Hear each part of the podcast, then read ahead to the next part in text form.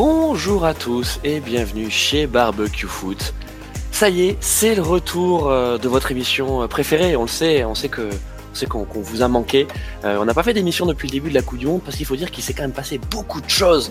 on va parler de tout ça et on va se projeter également sur les, quarts de finale, des quarts de finale alléchants.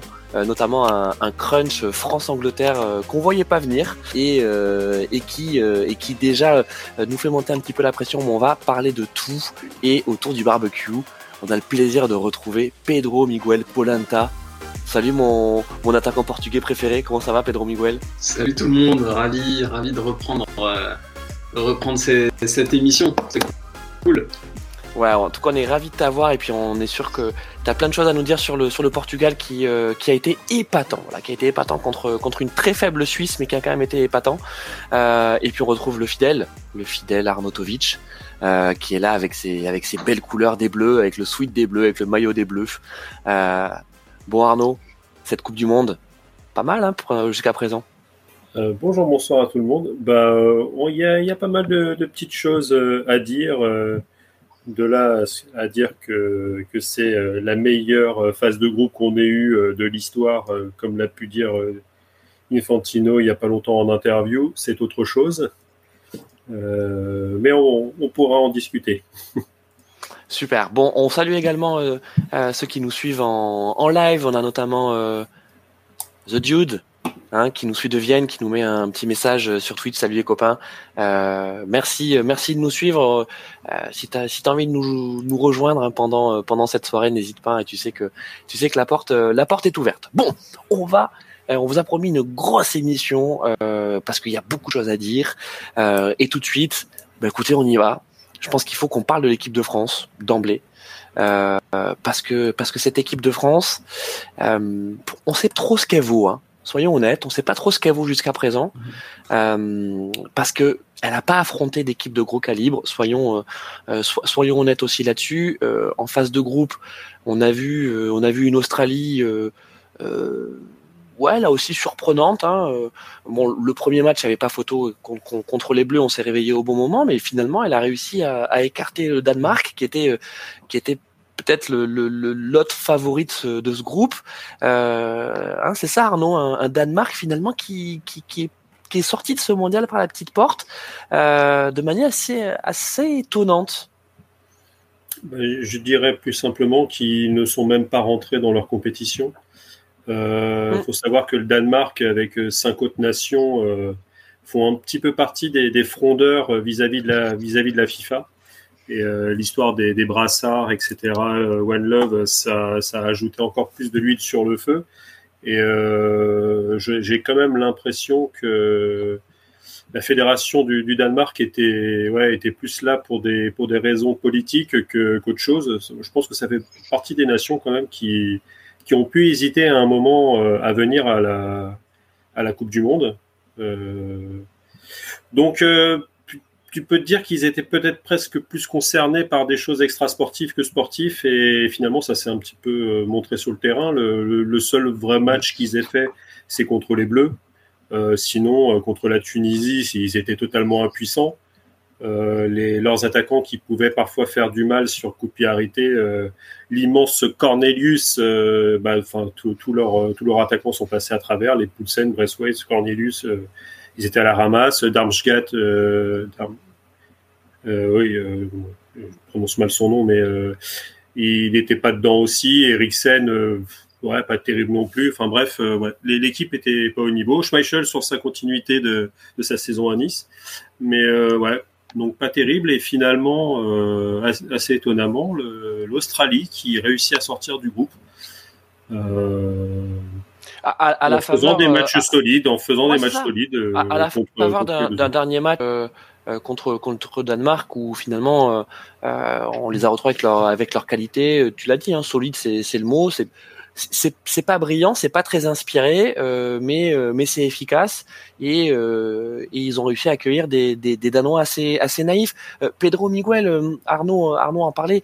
c'est vrai que toutes les équipes qui on va dire, ont essayé de faire de la politique dans cette dans cette Coupe du Monde. Et attention, hein, loin de nous euh, l'idée de, d'émettre un jugement, mais on voit que l'histoire du brassard, euh, euh, l'histoire de se dire bon, on va quand même à la Coupe du Monde au Qatar, mais on a envie de dénoncer des choses.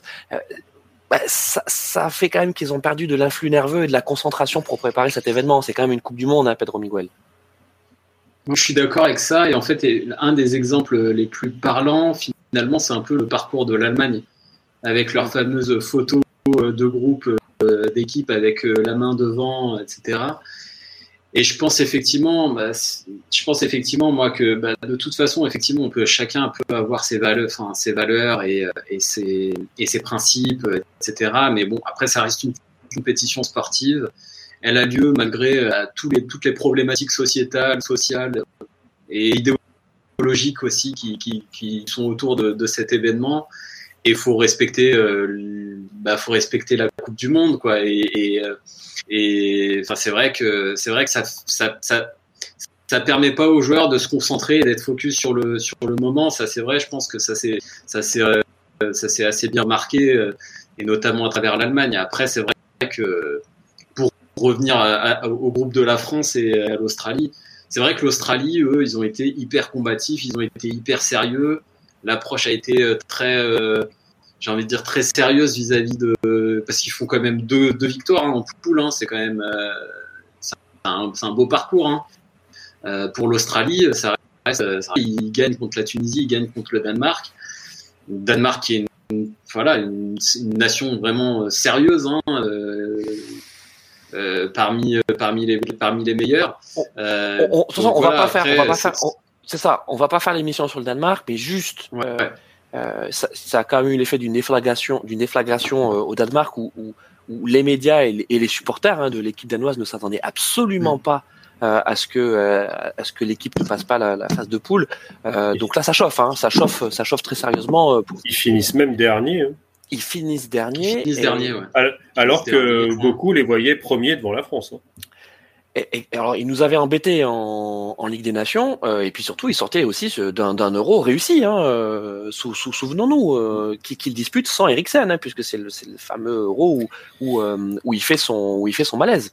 Donc, bon, je vous ai dit, on va pas faire l'émission sur le Danemark, mais dans le groupe de la France, donc la France sort assez logiquement en ayant fait des matchs plutôt aboutis, mais franchement un manque d'adversité. Mettons la Tunisie de côté. Hein. On va pas refaire le euh, ce, ce, fameux troisième, euh, euh, troisième, match qui a été, on va dire, jeté par les Bleus et, et, et l'équipe de France euh, de manière assez là aussi surprenante et qui nous a amené à nous interroger sur le niveau de, des remplaçants. Hein. Euh, ça, c'est un autre sujet qu'on abordera quand on sera vraiment sur sur, sur les Bleus. Euh, et confirmé, où ça a confirmé nos doutes plutôt? Où ça a confirmé euh, nos doutes. Et, et l'Australie, bon, mais qui s'est retrouvée finalement en huitième. Euh, mérité, mais qui n'a pas passé les huitièmes euh, parce que bon, c'était c'était trop dur. Alors il y a Rulio le Feno qui vient de nous rejoindre. Salut Rulio, comment ça va? Comment ça va? Ravi de vous retrouver. Bah, euh, bah, nous aussi on est ravis de te retrouver. Bah, écoute, ça tombe bien euh, parce que bah, écoute, je vais te lancer sur euh, sur Australie-Argentine. Euh, les Australiens qui ont joué crânement leur chance hein, contre contre les Argentins, euh, puisque finalement les Argentins passent finalement avec uniquement un score de de 2-1 et, et, les Australiens ont maintenu quand même le suspense jusqu'au bout, hein, Rulio. Ouais, c'est ouais, compliqué. Ah, je, je m'entends derrière. C'est, je sais pas si vous m'entendez bien. Alors oui, mais on, entend un écho, donc peut-être qu'il faut ah. mettre un casque. Ouais, je vais essayer de faire ça. Alors c'est parti. Écoute, yes. on te reprend, euh, on te reprend juste après mon mon mon, mon Rulio. Euh, Arnaud, euh, on va bien sûr par parler aussi de de de, de l'Argentine, mais sur, sur ce match Australie-Argentine, les Australiens, ils y ont cru jusqu'au bout. On est d'accord, hein malgré leurs limites. Bah, de toute façon, limite comme d'habitude, c'est Messi qui débloque qui débloque le match. Derrière, euh, il y a un deuxième but euh, un peu cadeau euh, de la part des, des, des Australiens. Mais surtout, ouais. oui, derrière, ça, les mecs, ils, ils lâchent pas. Il y a un super slalom qui peut être le but du mondial si le mec il va au bout, euh, mais c'est mais c'est stoppé au, au, dernier moment. C'est contré par, je crois que c'est Otamendi qui vient qui vient qui vient tacler, alors qu'il a il a passé en revue. Euh, ouais, c'était le latéral euh, Beige. Mmh. Ouais. Donc Donc ouais, il marque ce but et pendant les pendant les arrêts de jeu, bah ouais, l'Australie, je sais plus quel Australien a, la, la, balle pour pour le 2-2 quoi. Donc donc côté Argentine, c'est c'est assez fébrile. De toute façon, on les a vus. Euh, après, je ne sais pas si, on, si tu veux passer euh, oui, bah, en revue tous les groupes, si, si on parle. Non, mais on peut, passer, on peut passer sur l'Argentin, tu as raison. C'est, on, rappelle quand même qu'il y a eu cette, cette défaite historique hein, contre l'Arabie Saoudite où ils se font surprendre donc, euh, par par un match que tu joues 100 fois et 99 fois c'est l'Argentine qui le gagne. il se trouve que là, on est tombé sur la seule fois où l'Arabie Saoudite pouvait, euh, pouvait gagner. Mais ça les a réveillés, hein, Pedro Miguel. Ce qu'on doit dire, c'est que les Argentins, ça les a réveillés, ça les a blessés dans leur orgueil. Euh, et même si je, suis d'accord, Arnaud, il y a des fragilités dans cette équipe euh, argentine. N'oublions pas que contre l'Australie, il y a quand même 60%, plus de 60% de possession de balle pour les Argentins. Et même si ça ne fait que 2-1 à la fin, ils jouent contre, contre l'Australie qui a mis le bus Hein, ils, ont mis le bus, euh, tous les bus qu'ils ont pu trouver à Melbourne, ils ont mis, euh, ils ont mis devant les cages. Euh, et, euh, et l'Argentine était au-dessus quand même. Hein. Quand on aime le football, on, ne peut que saluer la victoire de l'Argentine, Pedro. Ouais, en fait, il y a, je dirais, il y a deux. En fait, il y, a un arsenal offensif qui est incroyable hein, du côté de l'Argentine, ça c'est sûr. Il y a des très gros joueurs. C'est vraiment et même sur le banc de touche, quand on voit qu'il y a un Dybala qui est encore même pas servi alors que voilà, c'est un excellent joueur. le problème, c'est vraiment un, peu un colosse au, pied d'argile, l'Argentine, c'est-à-dire qu'ils ont des grosses failles au niveau défensif, avec des, joueurs qui sont vieillissants et qui fournissent pas forcément les, bonnes euh, les bonnes garanties que certains joueurs euh, comme Pepe, euh, comme d'autres qui ont de la bouteille et qui malgré tout assurent à, un certain niveau. Je pense à Otamendi qui est pas pas, pas fait pour moi une très très bonne, très très bonne phase de poule. Et effectivement, je pense qu'en défense au niveau des latéraux, il y a peut-être moins d'apport, même s'il y a bon, il y a un bon Tagliafico, etc. Mais c'est vrai que d'un point de vue défensif, il y a une vraie faille. Et, euh, et malgré tout, euh, c'est vrai qu'ils ont été, surtout le, cas de, de l'Arabie Saoudite, c'est vrai que ça a été assez criant euh, sur toutes les failles défensives qu'il y a pu avoir, et notamment sur les côtés où ça, ça passait à chaque fois. Et c'est vrai que ben, Hervé Renard, même pendant la fameuse vidéo où il fait la, la, la, la discussion de, de mi-temps, il insiste bien sur ces points-là. Et c'est vrai que c'est c'est vrai que c'est leur, leur grosse faille. Et jusqu'à aujourd'hui, ils n'ont toujours pas euh, colmaté. Euh, bon, les Argentins euh, donc sont passés euh, contre les Australiens. Ils vont rencontrer les Pays-Bas. Hein. On va on va y revenir quand on va parler des des, des. Euh, mais c'est vrai que la, la dynamique argentine, bon, pour l'instant, elle est elle est pas terrible. Hein. On a quand même quelques doutes. Même si même si et tu l'as dit Arnaud, on a retrouvé le Messi version Coupe du Monde. Voilà. et donc là, je pense que si l'Argentine réussit à passer, ce sera grâce à, son guide. Et là, on a, on a vraiment le Messi Messi. Euh, mais est-ce que ça suffira euh, dans, dans, dans, dans cette équipe euh, qui a quand même déjà pas mal changé son 11, puisqu'on voit notamment des joueurs comme Tagliafico, tu vois, qui a joué le premier match contre l'Arabie Saoudite, donc le joueur lyonnais qui maintenant ne joue plus, je crois qu'il est remplacé par Acuna. Paredes également, qui est aux, aux, abonnés absents. Di Maria, alors Di Maria a été blessé, hein, euh, il, était blessé ou suspendu, je sais plus. Bon, il était incertain, mais avant la du Monde. Hein. Ouais. ouais. il était incertain, mais bon, on, voit bien aussi que dans sa production, c'était c'était pas top. Et Lorito Martinez, mm. euh, on a une, une, info qui est tombée là. Il y a son agent qui expliquait qu'en fait, il joue sous infiltration. Euh, ah donc pour sa cheville, et ce qui expliquerait la raison pour laquelle il était, il était pas au top physiquement. Enfin, il est tellement pas au top physiquement qu'il est banquette. Hein. euh, donc bah, c'est aussi ça le, réalisme de la Coupe du Monde, c'est de se dire bon bah en fait il faut, faut pas jouer peut-être avec les meilleurs joueurs que tu as sur le papier, il faut jouer avec les meilleurs joueurs que tu as à ta disposition à l'instant T, et c'est ce que fait euh, c'est ce que fait l'Argentine. Euh, parlons justement des Pays-Bas.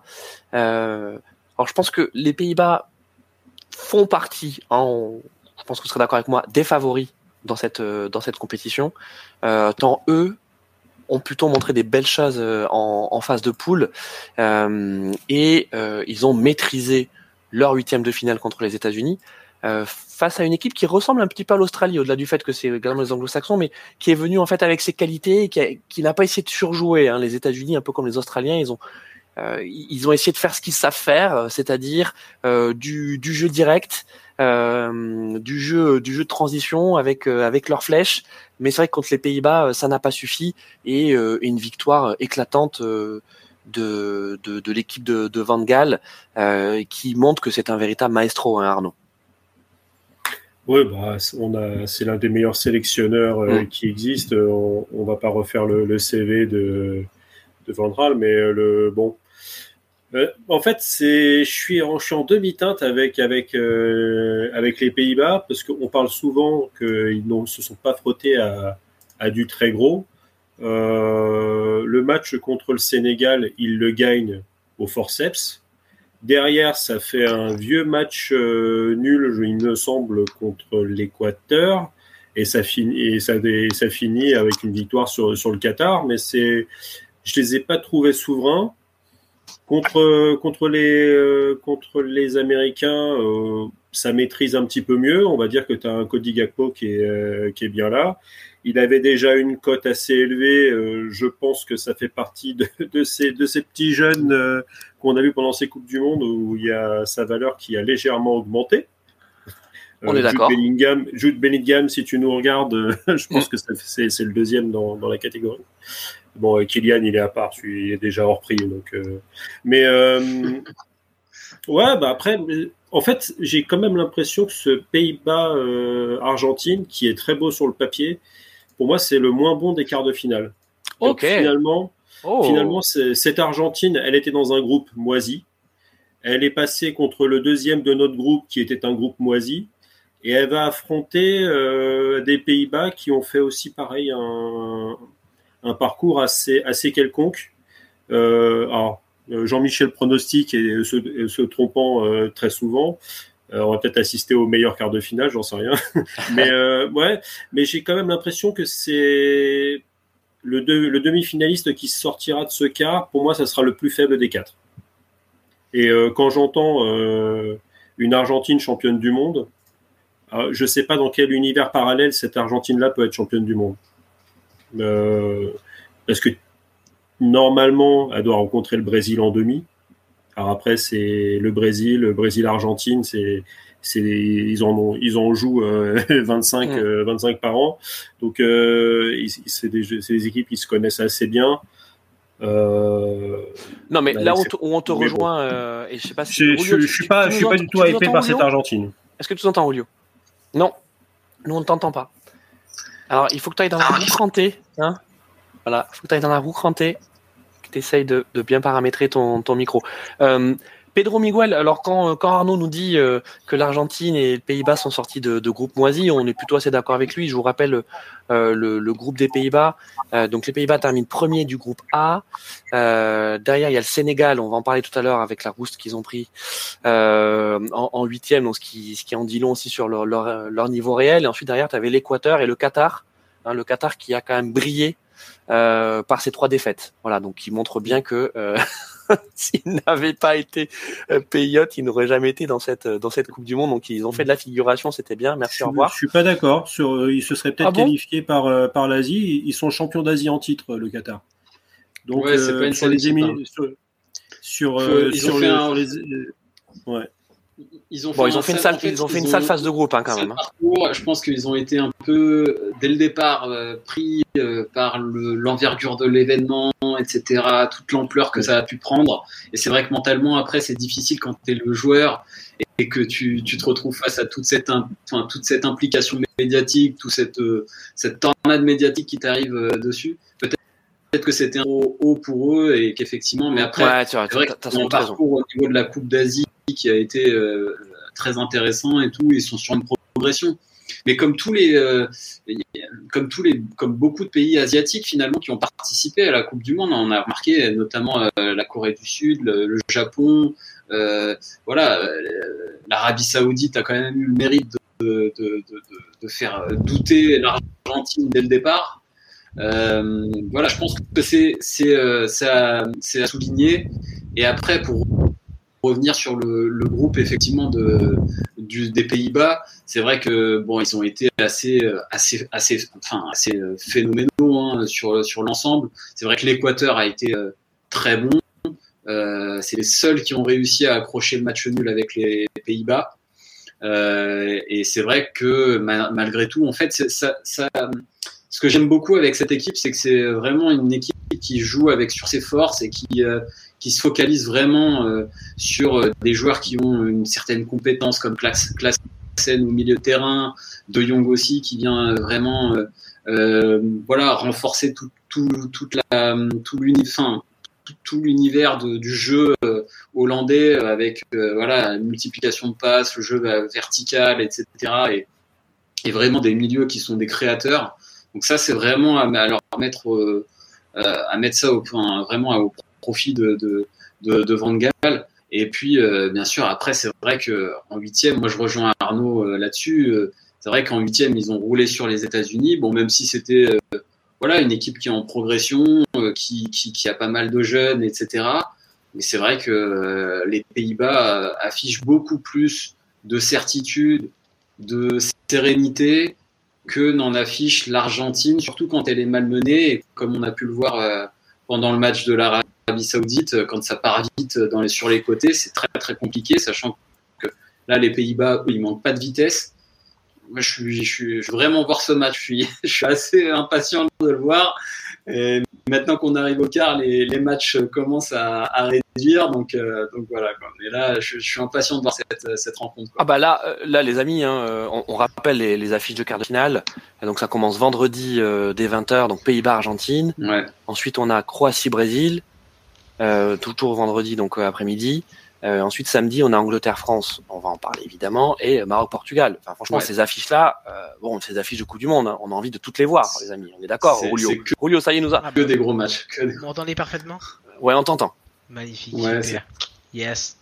Euh, ah oui, ah oui, non, non, mais de toute manière, moi, je, je suis vraiment emballé par, par, par cette Coupe du Monde. Enfin, je, et puis, euh, et puis oui, non, mais bien sûr, quand, quand tu arrives là en quart de finale, euh, un petit Portugal et Espagne, ça aurait été sympa aussi, mais là, tu vas voir le Maroc, euh, ce qu'ils vont faire contre le Portugal, c'est sûr que, non, non, on a des quarts de finale de, de très très haut niveau, c'est sûr que ça va être, ça va être magnifique. Bon, vos pronos pour, euh, vos pronos pour, euh, pour Pays-Bas-Argentine Allez, Arnaud. Ouais, les, les Pays-Bas euh, passent, allez, 2-1. Parce que, comme d'habitude, même si l'Argentine euh, n'avance pas, euh, Messi te collera bien une praline de 18 mètres en pleine lucarne euh, mm. pour faire espérer le, le, pays, quoi. Mais pour moi, ça reste. Il y a, y a, trop de, il y a trop de manques, notamment derrière au niveau de, au niveau, au niveau de l'Argentine et pas mal de certitudes, même si ça s'est, euh, se sont acquises en cours de compétition hein, au niveau des, des Pays-Bas, parce que le, le premier 11 euh, qui débute contre le, le Sénégal, euh, c'est pas le même que contre les États-Unis. T'as as Timber fait. qui est rentré en défense, euh, t'as bah, Depay qui, qui, aussi, qui est aussi mmh. en, rentré en attaque. Donc euh, ça, ça a quand même bougé euh, dans le 11. Il n'y a pas de certitude absolue. Avec, faut pas l'oublier, un gardien qui, qui, a débuté sa première sélection avec son premier match de Coupe du Monde, Noppert, le, mmh. le joueur le plus grand de la Coupe du Monde, avec ses 2 mètres 03 le mec qui vient de nulle part, euh, il, y a, a, des petits reportages sur lui. Euh, le gars, il était, il, était parti en Italie. Euh, enfin, il, il, bah comme, comme beaucoup de joueurs, il, vient dans son club parce que tu as un entraîneur qui, qui le veut. En Italie, on sait comment ça se passe. Hein. Cinq matchs qui vont pas bien, tu te fais dégager. Donc lui se retrouve à être bah, le gardien qui est mis sur le banc parce que le remplaçant ne veut que des Italiens sur, sur le terrain. Euh, et, après, bah voilà, le mec qui repart euh, dans des clubs obscurs aux, Pays-Bas et finalement, euh, bah, à son âge, sur le tard, et le, gars, il, dispute, il est titulaire à une Coupe du Monde avec les Pays-Bas. Donc c'est une belle histoire. Pedro Miguel, euh, ton prono?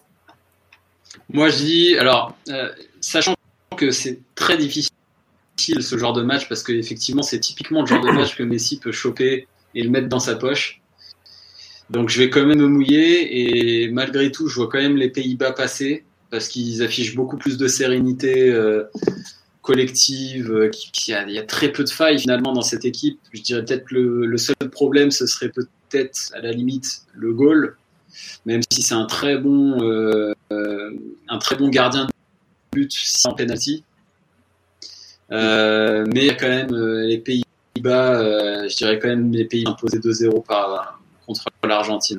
Encore une fois, je mets un bémol, sachant que Messi peut nous sortir peut nous mettre le match dans sa poche. Et s'il le fait, ça, il qualifie l'Argentine. Alors, euh, mon petit Pedro Miguel, euh, on a euh, on, a Las Six Sisters qui dit pété de rire pour l'inta, je vais envoyer les screens en forêt, tu me voles mes pronos. Apparemment, apparemment, il y a du vol de pronos, mon petit loup. j'ai envoyé le lien, c'est pour ça, j'ai fait tourner un peu le lien du Twitch. ouais, t'as fait, as fait tourner, mais attention, t'es surveillé, mon, mon Polenta. Euh, Rulio, ton pronos sur, sur Pays-Bas-Argentine euh... Ouais, je vois les Pays-Bas passer quand même. Ouais. Les Pays-Bas. Ok, les Pays-Bas. Un petit score? Un petit score euh... 3 hein. Ouais. 3 hein, ok. Bon, mais très bien. Et les amis, mais écoutez, je vais être le seul à jouer l'Argentine. Euh, parce que euh, les Pays-Bas, n'oublions pas qu'ils ils, passent quand même de, de, de, de cinq années difficiles. Hein. Euh, ça fait ça mm. fait longtemps qu'ils n'ont pas tutoyé les hautes sphères de, des compétitions internationales. Alors oui, d'accord, il y a Louis Van Gaal, mais ils ont une équipe jeune. Euh, oui, il y a des phénos. Euh, oui, Gapou, il est, il il est incroyable. Euh, mais je pense que ça manque quand même d'expérience et je sens la roublardise des Argentins. Voilà, je sens la roublardise des Argentins. Euh, et bien et avoue que tu veux le Brésil-Argentine en demi. Ouais, ouais, je pense ouais, que c'est ça. ouais, et puis ça derrière. Il y a ça derrière, il y a, il y a ça derrière et, euh, et, et, et Messi le chant du cygne. Voilà. Bah le chant du cygne. Euh, euh, on, on parlera tout à l'heure du, du, Portugal avec Ronaldo, mais, mais je, pense qu'il faut quand même qu'on se rende compte euh, des, des 20 ans de football qu'on vient vivre qui sont quand même incroyables avec euh, avec des joueurs incroyables. Enfin, c'est un peu comme en tennis. Hein. Je veux dire, toi, le euh, Federer, Federer Nadal, je pense qu'on va encore attendre de longues années avant de avant de revoir ce niveau-là. Et je pense qu'avec Messi et, Ronaldo évidemment, mais, mais avec Messi en Argentine, on va, on va encore attendre. Donc je ah, pense qu'il mérite. Il y, a y Mbappé qui est derrière. Il y a quand même. Il y a, ouais, c'est vrai. Il y a des, il y a des, il y a des, il y a des jeunes. Il y a Haaland. Haaland, c'est quand même le, le, le joueur qui manque hein, dans cette Coupe du Monde parce que si Haaland oui. s'était qualifié, ouais, bien sûr Pedro euh, Miguel, mais, mais, mais, tu vois. Euh, quand on aime le foot, on aime Messi parce que Messi c'est un créateur et, et, et, Messi c'est un, un, génie du foot. Voilà, c'est juste ça. Donc bon voilà, moi je mets une petite pièce sur l'Argentine et je me risque à, à, un score. Je verrai, euh, je verrai un 3-1 pour, euh, pour ah bah. Ouais, je verrai un 3 pour l'Argentine. Je pense que les, les Pays-Bas vont marquer. Euh, ça c'est ça c'est sûr parce que c'est trop friable. C'est trop friable derrière, mais je vois les Argentins, je vois une furia argentine. Voilà, je vois une furia argentine. Euh, ah, ça réagit là sur le sur le. Ah, ça réagit. Alors, je vais vous, je vais vous faire apparaître le petit commentaire de, de la Sixter. Euh, on est moderne euh, maintenant. Euh, il nous dit Je vois bien la, roubla, la, roublardise d'Otamendi qui fait semblant de ne pas savoir courir vite face à Gapco. C'est vrai. Il y a certainement de ça. Euh, la fin étant que ce n'est pas ce qui court vite, mais qu'il a une grosse roulotte au cul. C'est vrai que Otamendi, il a une énorme charrette. Euh, il va se faire ouvrir Miskin. Ouais, je pense. Écoutez, mais il est bon, Tamendi depuis le début, de, depuis le début ouais, de la Coupe du Monde. Ouais, ouais, il, avec, avec Benfica, euh, même avec Benfica, il fait, il fait pas une mauvaise saison. Ah ouais. Et, les amis, quand vous voyez enfin, Pépé, c'est quand les espaces s'ouvrent que derrière. Ouais, voilà. Quand vous voyez Pépé, 39 ans, il y, a, il y, a, il y aura encore une place au, il est exceptionnel. Hein. Bon, les amis, on a mais réussi. Tu as vu physiquement comment il est Alors, on a ah, réussi pardon, à faire. Enchaîne. On a réussi à faire 30 minutes sur le sur le premier quart, c'est pas mal. Hein. On va faire une émission de 2 heures. On va on va, pas, dépasser, on va dépasser pas dépasser les 2 heures, donc on va essayer de faire ça pour chaque quart. Le prochain quart qu'on va aborder, et donc on va remonter dans les phases de groupe, c'est le Croatie-Brésil. Alors on parlait de papy, hein. je pense que côté croate on est, euh, on, on, est pas mal, mais là aussi, méfions-nous des papis, méfions-nous mm. méfions du Modric euh, qui, euh, qui mordique dans l'occasion euh, face à des Brésiliens qui sont en mode samba. En plus, ils ont retrouvé Neymar, dont on, on, était assez incertain sur la suite de la compétition pour lui, et ils ont retrouvé un très bon Neymar d'ailleurs. le Brésil, c'est l'équipe qui impressionne depuis le début de la compétition. Ils ont survolé leur phase de groupe et ils ont croqué euh, des, des, Coréens euh, généreux, mais bien trop limités, hein, Arnaud. Ah, c'est oui, mais on voit quand même que malgré la, la puissance et euh, l'effectif, quand, on voit les, les, mecs qui sont qui rentrent pour, en, remplaçant sur le terrain, ça te, ça te laisse quand même assez rêveur. Mais par contre, on a vu que Neymar Palace, ça a été très compliqué sur le deuxième et troisième match. Hein. Euh, le, il faut euh, la frappe de, euh, de Casemiro pour, pour gagner le deuxième match. Le dernier, bah, ils le perdent hein, contre le Cameroun. avec, avec l'équipe B. Hein. Avec, non, mais enfin, toi, je, encore bah, une fois, le troisième match, le troisième match de Coupe du Monde que tu joues quand tu sais que tu es qualifié. Euh... Ouais, mais l'équipe, l'équipe B du, on parle de l'équipe B du Brésil avec euh, Fabinho au milieu de terrain, Eder Militao en défense centrale, euh, Bremer euh, en défense centrale. Bah, Gabriel Jesus était déjà, était déjà parti. Enfin, je sais plus. Mais Martinelli sur sur une aile, Rodrigo de l'autre côté. C'est cette équipe B là du Brésil? Elle peut pas mettre une danse au Cameroun? Avec euh, le, leader Maximo euh, Choupeau devant. Euh, non, mais après, il, leur, manquait quand même quelque chose.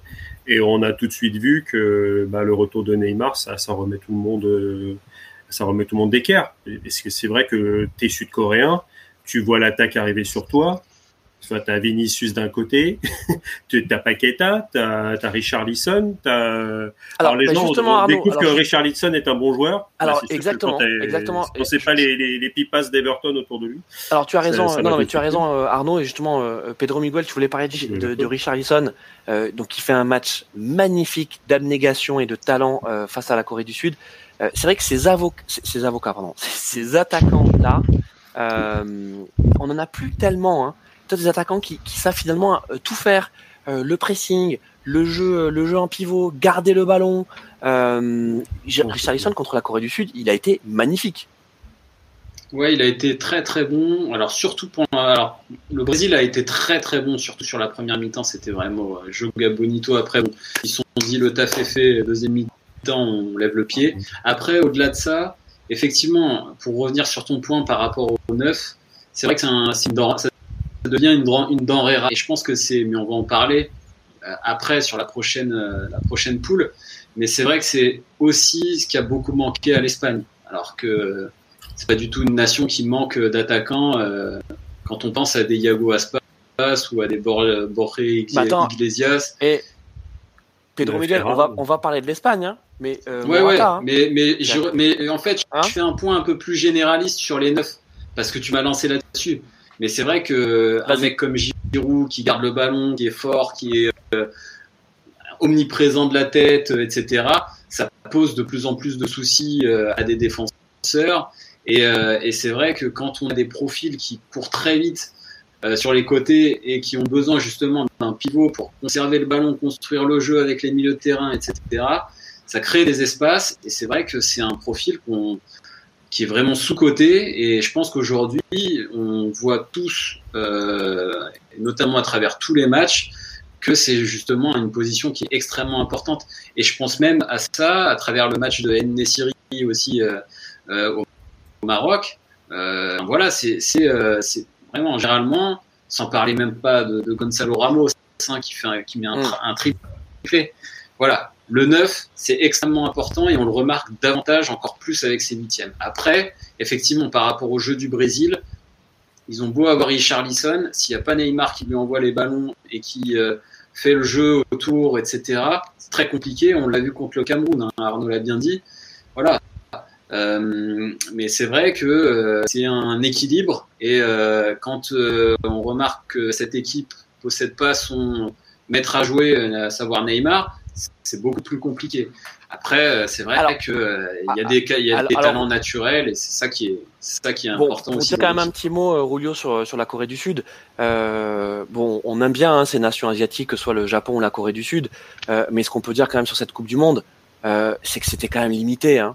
C'était sympa, c'était mignon. mais mais c'était quand même limité hein, niveau football même si le Japon ouais, le Japon ouais enfin quand on voit finalement euh, ce que l'Allemagne a, fait en poule, tu c'est, je pense qu'on on peut plus s'interroger sur le niveau réel de l'Allemagne sur cette Coupe du Monde que celui du Japon, hein, Monrolio. Oui, oui, non, c'est clair.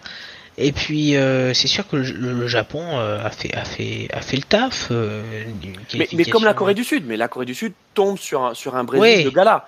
Oui, oui, bien sûr. vois, ils, ils, ont pris. Enfin, je pense qu'on a tous vu le même match. Ils ont, c'est des vagues. Je pense que là, en fait, t'es euh, es avec ah une bah, planche de bois. tu peux rien euh, faire. Tu vois, devant San Francisco et tu te prends des rouleaux, quoi. Et tu dis, bah allez, euh, vas-y. Bah, quand t'es la Corée du Sud, oui, c'est ça. C'est, c'est, et puis ils ont volé en éclats, quoi. Leur, leur, leur, leur côté stricte euh, défense de, de militaires et voilà c'est sûr que au bout d'un moment tu tu, tu, tu tu craques contre une équipe comme ça comme le comme le Brésil qui euh, sans arrêt des joueurs libres qui qui vient de partout. Et puis c'était pas non plus une organisation extraordinaire quoi défensivement. On, a la Sixter juste sur le chat on a la Sixter on, l'a vu tout à l'heure ouais, puis il a, il a, raison qui nous dit il, nous dit je, vous le fais réapparaître le commentaire il nous dit bon ok Richard Lisson les amis vous êtes sympa mm. mais ah euh, voyons peut-être contre Van Dyke euh, ah, mais des, des défenseurs. Bah, je moi, je suis entièrement d'accord avec ça. Ouais. Bah, bien sûr. C'est vrai que là, il avait, il avait Kim, euh, Kim de Naples, qui, qui bon, qui, qui est quand même un sacré client. Hein. C'est pas un enfant, hein. mais euh, voilà, ah, ça reste quand même un joueur qui n'a pas forcément connu encore ces, ces types de compétitions, qui, qui, est à sa première année à Naples. Maintenant, quand il va se retrouver face à Van Dyke ou De Ligt, Là, ça va être une autre histoire, ça c'est sûr. C'est ça. Donc Julio. Et, et, puis ouais. Sur la Corée du Sud, qu'est-ce qu'on peut dire Sur la Corée du euh Sud, ben, ben, oui, oui, non, non, mais on a, on a déjà dit pas, pas mal de trucs, mais, mais c'est sûr que le, alors le Japon, c'est vrai qu'ils ont été intéressants contre la Croatie. Ils ont, ils ont vraiment été très intéressants. Ils sont, ils sont à deux doigts de, de passer en plus, hein. Donc ça s'est pas joué à grand chose. Euh, mais, euh, mais, mais c'est sûr que voilà, ils, gagnent, ils gagnent contre l'Espagne. Bon, ça joue à des, des, des détails effectivement, à l'expérience croate, euh, voilà, qui ont l'habitude, prolongation, tir au but. Mais mais, mais oui, on reste un petit peu quand même sur notre fin. Euh, j'attendais pas non plus des miracles hein, de, ces, équipes-là, mais, mais voilà, hein, ils il, il, il, tombent sur, sur euh, de, bonnes équipes aussi. Mais euh... alors bon, tu nous fais la transition parfaite vers donc effectivement la Croatie. Donc on va on va revenir hein, sur sur le sur la poule de la Croatie. une poule incroyable puisque les Belges sont sortis, hein, je vous rappelle, et euh, les Croates se qualifient en faisant quand même deux nuls et une victoire. Donc je veux dire, si vous voulez, si vous voulez la description euh, d'un diesel en football, je pense que les Croates c'est exactement ça, parce que ils sont pas impressionnants en poule, mais ils font le boulot. Et contre le Japon, euh, ils ont ils ont appliqué leur leur recette de, éprouvée depuis la Coupe du Monde 2018, qui est celle du roseau on ne plie jamais, on va jusqu'au bout, euh, et puis ensuite derrière, euh, euh, bah, on passe à l'expérience parce que bon, bah, la, la science des tirs au but, je pense qu'il y a absolument rien à dire. Hein. Elle est maîtrisée, voilà, face à des Japonais mm. très certainement dépassés par l'émotion. Hein, et on en parlera quand on reviendra sur sur sur l'Espagne et le Maroc. Là, c'est même plus de la loterie, les tirs au but. c'est réussir à garder son sang-froid et, euh, et à se concentrer pour euh, pour marquer son tir au but et, et, et oublier faire abstraction que c'est une coupe du monde euh, que que t'as l'épée de Damoclès au-dessus de la tête et les japonais euh, enfin on, plaisantait on a un petit chat euh, sur barbecue foot on plaisantait on disait mais enfin je pense que c'est des niveaux des penalties niveau district qui ont été tirés par le par par le Japon mais ils se sont ils se sont écroulés face face aux Croates Arnaud c'est, on connaît la, la qualité des, des, Croates au niveau, au niveau technique. Hein. C'est, ça a toujours été leur marque de fabrique et ça l'est encore. C'est, c'est aussi pour ça que des, des, des Modric, euh, malgré des, un physique déclinant, euh, le mec, le mec est toujours là. D'ailleurs, il l'a dit, hein, comptez pas sur moi pour euh, prendre ma retraite internationale. Euh, je m'en vais le, de, de, la sélection le jour où il y a quelqu'un qui est meilleur que moi à ma place.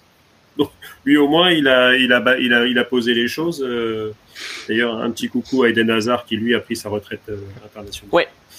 Donc, euh, ah, à 31 ans. C'est vrai. Ouais. ouais. Mais, mais, je pense qu'il y a, ouais, ben, on, en, on en parlera peut-être. On en parlera quand on parlera de la Belgique, ouais. Donc, mais ouais, bah après, c'est voilà, c'est la, la, Croatie qui fait son petit match nul 0-0 contre la, contre la Belgique en poule, qui fait un 0-0 contre le Maroc et on a vu qu'a priori, c'était quand même pas facile de, de, jouer, de jouer les Marocains.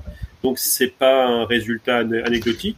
Et ils mettent 4-1 au Canada, euh, qui avait largement fait souffrir les, les Belges euh, le, match d'avant. D'ailleurs, euh, c'est les Canadiens qui ouvrent le score. Euh, et bon, après, le, le, rouleau compresseur se met, se met en route.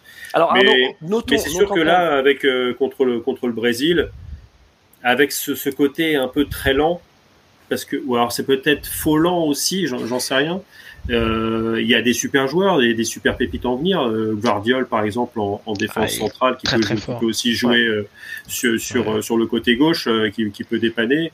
Le- chapeauté par Lovren, où je ne sais même plus quel âge il a. On, on parle de Pépé, Ouais, mais, mais, mais attends, il est plus très loin. non, mais Donc, Arnaud, mais ça sera difficile. pour, pour, pour, pour un peu parler du scénario donc de, de ce huitième contre le Japon, euh, les Japonais ouvrent le score. Mm. Il y a un gros temps fort japonais. hein, euh, la deuxième partie de, de première mi-temps, il y a un gros temps fort japonais et, et, et c'est à ce moment-là où on se dit oulala, ça va être ça va être dur pour les Croates. Les Japonais marquent. Mais même la première mi-temps, hein, la première mi-temps japonaise est très, est très bonne. Hein. Ouais, c'est vrai, tu as raison. La première, euh, la première mi-temps euh, japonaise est, est plutôt bonne. Et d'ailleurs, on retrouve les ingrédients euh, de ce qu'ils avaient mis en poule et qui avait fait que justement qu'ils avaient réussi à surprendre notamment les, les Allemands et presque les, les, les, les Espagnols. Euh, ils ont surpris les Espagnols. oui, bon, Après, on pourra parler des Espagnols et, et- et je demanderai au chat s'ils si, s'ils savent dire le mot chais en espagnol. Parce que Bon. euh, pour moi, Alors, les attends, on va en Espagnols n'ont parler. jamais voulu gagner ce match. oui, et ça. alors, je ne crois absolument pas au karma. C'est pour ça. mais il y a Arnaud, des fois comme ça, ça te fait douter. Arnaud, c'est pour ça que je, je mettais, euh, je mettais le Japon-Allemagne et le Japon-Espagne. euh, je les séparais, euh, je les séparais Mm. parce que c'est pas le même, euh, les mêmes intentions et le même scénario. Mais les Japonais, donc effectivement, voilà, euh, agressif, bon pressing euh, et plutôt assez bons joueurs de, de foot aussi. Euh, mais derrière, qui c'est qui égalise pour la Croatie? C'est Brisic. Et donc c'est ça, c'est les joueurs d'expérience, c'est les patrons. Euh, et, et, et la Croatie, même si on, elle semble moins bonne qu'en 2018. Je pense que Pedro Miguel sera d'accord avec ça. Je pense que intrinsèquement, la, la, la Croatie qu'on a en face de nous, elle, elle est moins forte que le, que le finaliste de 2018. Mais c'est quand même une équipe qui peut t'embêter jusqu'au bout et qui peut très bien aller chercher une demi-finale. Pedro Miguel. Euh, demi-finale, ouais. Alors, le seul truc, c'est que. Alors, moi, je pense que je suis d'accord avec, la, avec le point de- d'Arnaud sur la solidité défensive, l'expérience, etc. Mais on se retrouve. On, on est. En fait, ils se retrouvent un peu face à le- leur pire cauchemar, quoi, avec le Brésil. Parce que c'est exactement. La nation dispose d'une qualité offensive incroyable, d'une sérénité défensive à toute épreuve avec euh, Alisson, euh, voilà, euh, Thiago Silva, Marquis, euh, Casemiro qui a été monumental. euh, Ouais. euh, voilà, enfin, en fait, le truc c'est que la Croatie face à une autre nation que le Brésil, enfin, là, pour moi c'est très compliqué pour euh, pour moi d'imaginer euh, la Croatie sortir le Brésil. Ça, pour moi, c'est ça, me paraît euh, très compliqué. C'est vrai qu'ils ont des, des, des- des- tu l'as dit, ils ont des talents qui ont, qui ont vieilli depuis 2018. Perisic, voilà, Modric, etc. Modric, même si ça reste un des meilleurs milieux du monde. Mais voilà, en attaque, euh, je pense que eux aussi, même s'ils ont des Livaja, ils ont, ils ont quelques petits joueurs qui, qui peuvent être vraiment bons. Mais c'est pas suffisant pour moi pour voilà euh, créer une surprise. Et c'est vrai que je vois le Brésil s'imposer assez naturellement. Et ça sera déjà très bien pour la Croatie d'être arrivé en, en quart, à mon sens. Euh, mais je pense Bon, qu'il faut, toi, de euh, toute après façon- ça, renouveler avec une nouvelle génération. C'est Il y a ça. des nouveaux joueurs qui. Là, ils arrivent au bout. Ils arrivent au bout du bout. Et Ils arrivent au bout du ouais. bout. On est d'accord. Rulio, euh, euh, bon, Brésil, grand, grand favori hein, de, de, de, de cette confrontation contre la Croatie. C'est finalement ça la chance de la Croatie. C'est justement de pas être attendu et de se dire, ben, finalement, on a, on a tout à gagner. Oui, ça, ça va être hyper dur, c'est sûr. Euh, là, euh, ils comptent sur leur sur leur milieu de terrain et puis et puis et puis c'est ça hein, depuis le début de la compétition de toute manière depuis depuis ces, ces longues années euh, sur un coup de périté, sur euh, sur un sur sur une prouesse technique de Modric, sur une, une tête de, de Lovren, une tête de Vida. Euh, c'est c'est c'est leur marque de fabrique et, et c'est vrai que alors euh, Mo- Modric est quand même euh, est quand même extraordinaire parce que même s'il a eu un peu plus de difficultés quand même contre le Japon il reste quand même euh, assez assez assez fou quoi dans Ils étaient à Dans deux systématiquement sur. Modric, hein, Rulio. ah, ils, ils étaient à deux Tactiquement, le aussi, Japon et- avait préparé euh, l'arme Exactement. anti-Modric. Ouais, ouais, tout à fait. Puis ça a payé justement. Et, euh, et, c'est sûr que c'est comme, le dit si bien Pedro Miguel, ça paraît impossible de voir la Croatie sortir ce, ce Brésil-là parce que parce qu'on on voit quand même que, quand ça accélère, euh, les, Croates sont tout de suite en difficulté derrière. Hein, euh, voilà. J'espère que Sosa sera là parce qu'il a quand même manqué énormément aussi contre contre les Japonais. Il a quand même une qualité de centre qui est qui est, qui est assez folle.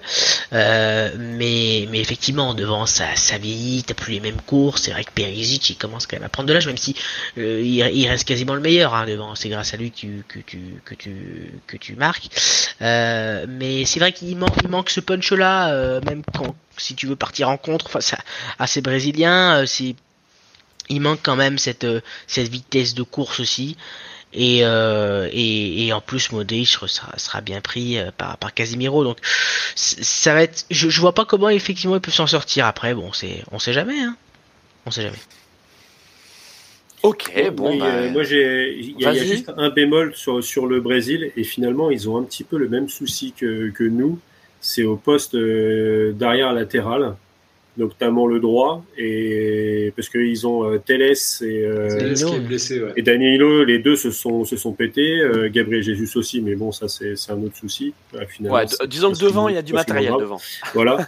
Donc euh, ils en sont à faire jouer soit Marquis, soit euh, soit Eder Militao euh, en arrière latéral.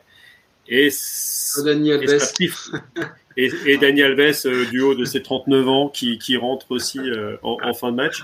Euh, mais ouais, donc il pourrait avoir un petit souci à ce niveau-là, sauf s'il joue vraiment en, en asymétrique et euh, à quasiment jouer à trois derrière pour euh, pour assurer un petit peu, parce qu'on voit mal euh, Marquinhos. Quoique, euh, bah, c'est contre le c'est contre le Cameroun où Marquinhos Ouais, il avait joué, rentre justement et, et il fait quand même des bons petits centres.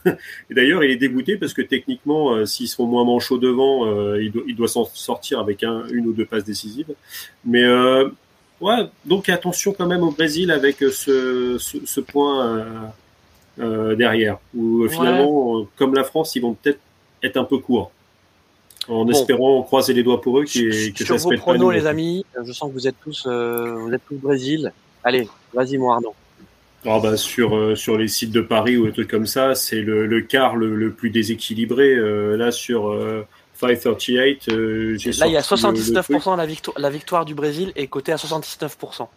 Ouais, c'est ça. Moi j'ai un un 77-23 donc euh, donc au final euh, oui t'es. Mais tout à l'heure euh, l'Argentine était à 58-42 d'ailleurs pour pour Ouais. l'Argentine. Alors que tu vois nous on voyait l'inverse. Mais bon là. Euh, le Brésil, pour moi, a trop de qualités qui euh, justement appuieront sur les euh, sur les faiblesses euh, croates, sachant qu'en plus score, les Croates, euh, ouais, allez 3-1 parce que parce que Perisic, parce que Modric peuvent toujours te décocher des sacoches euh, comme comme Messi quoi. C'est- Tu peux toujours avoir le diable qui sort de la boîte. euh, avec un petit enroulé euh, lucarne opposée ou un coup franc direct euh, qui, qui rentre. Quoi. Allez, 3-1 pour le Brésil. Pedro hein. Miguel.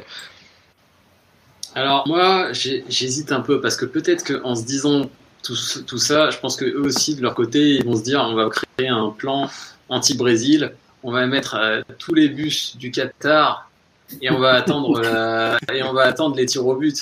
Et au tir au but, tout, se peut, tout peut se passer. hein, mais il y a que Neymar qui Exactement. tire très bien. Eh oui, c'est vrai, mais c'est vrai. Tout, Donc moi j'ai envie, de j'ai envie hein. me mouiller, j'ai envie de me mouiller et je vais dire, euh, je vais dire que que ça part euh, penalty.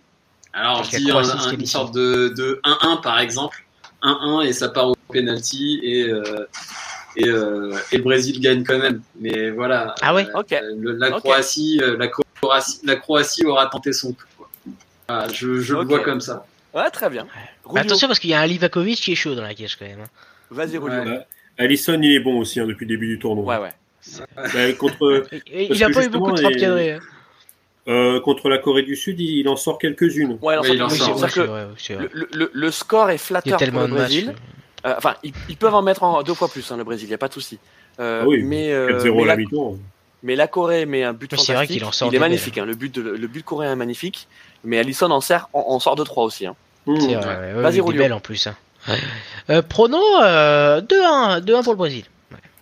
Ok, 2-1 pour le Brésil. Ouais. Ok, très bien. Neymar Neymar qui marque? Pourquoi pas Allons-y.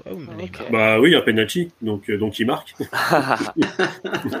bon, moi, les amis, euh, je vais jouer la Croatie. Euh, vous avez compris que moi, j'avais un petit prisme. Voilà. Moi, ces, petits croix, je les aime bien. et surtout, il y a un joueur que j'aime beaucoup, qui, qui, est le métronome de cette équipe, parce que c'est pas Modric le métronome croate. C'est Brozovic. C'est Brozovic, les amis. Ah ouais. Mais qu'est-ce qu'il est... fort. Qu'est-ce qu'il est fort, ce mec. Voilà. Pour le PSG, ça aurait été un super joueur. Ah, ça aurait été un super joueur. Alors, D'ailleurs, hein, mais c'est vrai que c'est un très très grand joueur.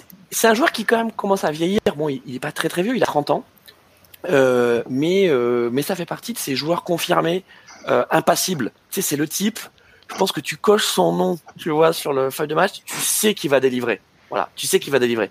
Il est pas génial, il est pas excellent. En fait, on s'en fout parce que son taf au milieu, c'est pas ça, c'est pas d'être génial, c'est d'être efficace. Ah ben, et euh... sous, pression, il est aussi extraordinaire. il y a un peu de Thiago Motta d'ailleurs, ce truc de, de, de, de, de, réussir. C'est vrai qu'il a cette qualité de passe moins, moins que Motta, mais il a quand même ce. Ouais, c'est vrai qu'il a de la, il a du pied. Hein. Métronome. Voilà, métronome. Ah, Vas-y, mon Arnaud. Mais vu que Paris prend un joueur de l'Inter tous les ans, Peut-être que là, au mercato d'hiver ou au prochain mercato d'été, ça sera Brozovic ou, euh, ou Skriniar. Hein. Ouais. Peut-être que Brozovic, ça sera l'année d'après. C'est ça. Mais je, je, je, vais faire le même prono que Pedro Miguel, c'est-à-dire que je pense que les Croates, sans le vouloir, hein, mais vont amener le Brésil jusqu'en prolongation et au penalty. Et je pense qu'au penalty, les Croates ont un temps d'avance sur les, sur les Brésiliens parce qu'ils sont tellement passés par ces phases-là qu'en fait, tu vois, c'est c'est une marque de Après, c'est vrai qu'il y, a la, fatigue, il y a la fatigue aussi, c'est vrai, qui va jouer quand même. Hein. Parce qu'ils ils sont partis en prolongue. Et... Mais euh, oubliez pas quand même que la Croatie se qualifie pour la dernière euh, Coupe du Monde en faisant huitième, euh, huitième prolongation, ouais. quart prolongation, demi-prolongation. Ils arrivent en finale, ils ont joué un match de plus que les Français. Exactement. Donc finalement, ils pourraient presque faire la même chose. Et, ils euh, explosent physiquement. Et, n'oublions pas que la finale de 2018, ils explosent physiquement contre les Bleus. Non, mais il y a surtout c'est que c'est Dédé qui, avait sorti son minou favori quoi. On, mène 2-1 à la mi-temps alors qu'on a un tir cadré, hein, les gars. C'est quand même beau. C'est rare. Moi, j'ai ça sur euh, Football Manager, je casse mon ordinateur. Hein, euh. D'ailleurs, petit tip, ce Football Manager, Lovakovic, petite euh, petite euh, petit euh, oui, je, très bon, je confirme. Petite pépite. Que, que, tu prends pas cher. Petite que tu prends pas cher en général. Tu prends pas cher et il a une bonne courbe de progression. Ouais. Euh, mais il faut le faire jouer. Attention parce que ouais, il faut le faire jouer, sinon il se révèle pas, les amis. Mais, mais le truc c'est qu'il est, est, tellement fort de base Franchement, euh, à part euh, vraiment les top clubs où euh, ça eh, passe. mais, ça dépend, mon petit Arnaud, ça dépend avec quel club tu joues. Parce que si tu es déjà dans un top club, c'est compliqué quand même. Ah, c'est sûr que tu joues avec Paris, c'est compliqué de le faire venir. Allez, bon, ça va les amis, on tient bien notre timing, donc on a déjà fait, on a déjà fait deux quarts.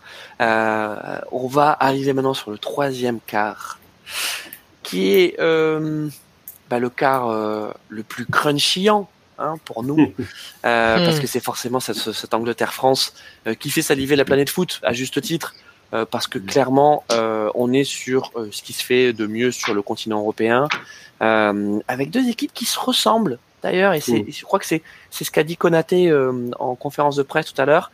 Il a dit ben, finalement deux, deux équipes qui se ressemblent avec des flèches.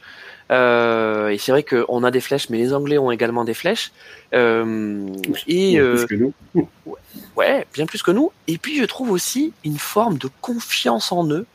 Alors confiance en nous côté français, je trouve qu'il y a une, une sérénité. Est-ce que c'est la sérénité du champion du monde? Est-ce que c'est la sérénité de Didier Deschamps? Je ne sais pas.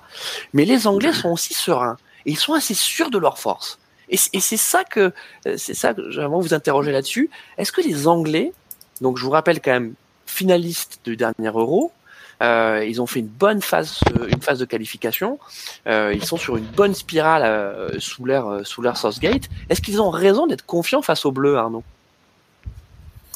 Bah, Tu peux toujours être confiant quand on voit les premières mi-temps moisies qu'on sort depuis le début du mondial. S'ils exploitent nos temps faibles qu'on a tout le temps en première mi-temps, ils peuvent tourner à 2-0 à la mi-temps et voir venir derrière. Donc après, il peut y avoir un, petit génie qui sort de sa boîte et qui, euh, et qui peut t'aider à renverser la vapeur. Mais euh, on voit contre le, contre le Sénégal, euh, le score est très flatteur pour les Anglais. Parce que le Sénégal domine largement la première mi-temps et, et, il les assassine. quoi.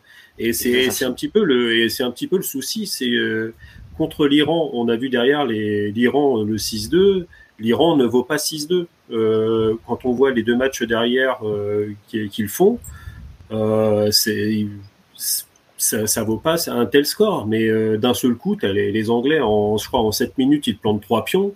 Ils, les ont tués mentalement. Et contre les Américains, tu as un vieux 0-0 tout pourri. Euh, finalement, ils sont, ils ont pas eu cette réussite qu'ils ont retrouvé derrière dans, le dernier match et contre le et contre le Sénégal. Donc, euh, mais oui, c'est le souci, c'est que c'est un peu notre équipe miroir avec un peu les mêmes forces et les mêmes faiblesses. Même si nous, euh, j'ai quand même plus confiance dans notre défense que dans la doublette de Stones-Maguire. Euh, même s'ils ont dit qu'ils allaient faire un plan euh, contre contre Kylian avec euh, avec Walker, où on a vu qu'il s'est déjà bien occupé de lui en, Ligue des Champions avec les, les, confrontations contre contre City. Donc donc ouais, c'est hyper équilibré. D'ailleurs, euh, quand on voit sur euh, sur les sur le site de 538, euh, c'est 52% Angleterre, 48 France quoi. Alors, là, pour le coup, Pedro Miguel, Arnaud, Arnaud parlait justement de la charnière centrale de, de, de des Anglais, donc Maguire Stones. bon, c'est l'ami Giroud qui va qui va s'y coller, mais ça tombe bien parce que Giroud, il aime bien justement il aime bien ces, ces, ces, ces matchs-là où, il y a du combat, où tu as, des, où as des gros défenseurs centrales avec des gros gabarits. Et euh, moi, j'ai hâte de voir ce combat-là, en tout cas. Et je pense que parallèlement, euh, je pense que le match va se jouer beaucoup au milieu de terrain, comme beaucoup de matchs. Hein, mais, mais là, je pense qu'en l'occurrence, ça va se jouer beaucoup au milieu de terrain. Et je pense que euh, un joueur avoir la créativité de Griezmann à ce moment-là, euh, moi, il m'a tellement bluffé la, progression qu'il a eue euh, sur, tout le long de la Coupe du Monde. Je pense que c'est le playmaker qui nous manquait par rapport à, l'Euro. Je pense qu'il a aussi compris euh, qu'il euh, avait un nouveau rôle et qu'il a pris en main cette, enfin, il a pris en main ce rôle-là de façon assez, admirable. Et moi, je pense qu'il va être un, une clé. Et je pense aussi à Giroud, bien sûr, comme tu l'as dit, parce que c'est lui qui va être euh, vraiment euh, la personne qui va créer des espaces à Dembélé ah bah, il va être au et, charbon, à, hein. et à Mbappé. Et il saura très bien le faire. Il l'a déjà fait euh, euh, plein de fois et face à des défenseurs de beaucoup plus grande envergure que, que, que Maguire et, et Stones. Mais, euh, mais je crois pas du tout à cette capacité euh, qu'aurait euh, Southgate de, de définir un plan anti-Mbappé. Je pense qu'à chaque fois qu'il y a quelqu'un, un coach qui, qui s'est dit qu'il allait faire un plan Mbappé, on a tout de suite vu que Mbappé euh, se mettait le match dans la poche. Et il va le faire à nouveau. Moi, je suis assez euh, bluffé par sa Coupe du Monde, enfin, pour finir sur lui. Euh, je pense que là, il est en train de démontrer à tout le monde que c'est lui le meilleur et il va pas se gêner pour le prouver à nouveau contre l'Angleterre. Donc, euh, ah bah il est en mission. Euh, Mbappé, on est d'accord, voilà, on il est en d'accord, les amis, mission. qu'il est en mission. hein. Et, et le seul bémol que je mettrais, c'est par rapport à Foden et Saka. Il va falloir être solide derrière et sur les côtés. Et c'est vrai que c'est là notre point faible. Ah bah, Alors, les, bah- les, aff- les affrontements euh, latéraux ailiers sur ce match, ça va être, ça va être euh, Ah bah- un pugilat quoi. Ouais. Parce que façon, t'as- d'un côté, t'as t'as Dem- t'as Dembélé, euh, t'as Dembélé, euh, Mbappé d'un côté, t'as Saka Foden de l'autre. De toute façon, les gars, il y a des duels, il y a Ouais. des duels sur toutes les lignes. hein. Ah, les Euh, arrières latéraux, c'est ils vont souffrir. Hein. Justement. Sachant qu'il y a Kane aussi à surveiller, hein, bien sûr. Ah bah oui. Euh, Pedro Miguel euh, parlait de, de Foden. Euh, Foden, euh, étrange, étrange parcours dans cette Coupe du Monde, parce qu'il n'était pas dans les petits papiers de Southgate au début. Et Southgate, héros il de la compris. Ouais. Il a C'est ce qui compris, montre. c'est simplement Exactement. ça. C'est ce a qui montre, quoi. c'est ce qui montre que c'est ce qui montre que c'est un mec intelligent, hein, euh, et que c'est tr- très certainement Southgate est ce qui se fait de mieux aujourd'hui euh, pour pour l'Angleterre euh, à ce poste de, de sélectionneur, euh, parce que Foden, on connaît son caractère, hein, on sait que c'est un gros- une grosse personnalité. Euh, il a tout fait pour inverser la tendance, et le match en huitième qui nous sort, c'est un match de haut niveau. Enfin, je veux dire là, euh, euh, Foden, c'est le, le numéro, c'est le, le, le nom numéro un qui est coché sur le sur le sur le match contre contre la France, Julio. Ah oui, oui, oui, non, c'est clair. Et puis, euh, et puis, comme vous le disiez, Southgate est revenu à la raison. Il, a vu tout simplement que l'Angleterre était meilleure avec Foden que, que sans Foden et puis euh, tout ce qu'il peut apporter, euh, c'est sa qualité technique bien sûr dans les petits espaces, mais aussi sa qualité de passe, sa qualité de dézoner et tout. C'est ça aussi la qualité qu'a l'équipe de France d'ailleurs, mais et, qui a encore plus cette équipe d'Angleterre avec avec Kane qui peut décrocher, qui qui revient en position de buteur avec avec son jeu de tête qui peut mener qui peut mener l'attaque. C'est vrai qu'il va falloir vraiment le contrôler, Kane. Et euh, je pense que là, autant euh, un, plan de l'Angleterre pour contrôler euh, Mbappé, non, parce que parce que comme il y a Walker, je pense pas que vraiment il y, ait besoin de, de plans vraiment de, prise à 2-3 sur sur Mbappé.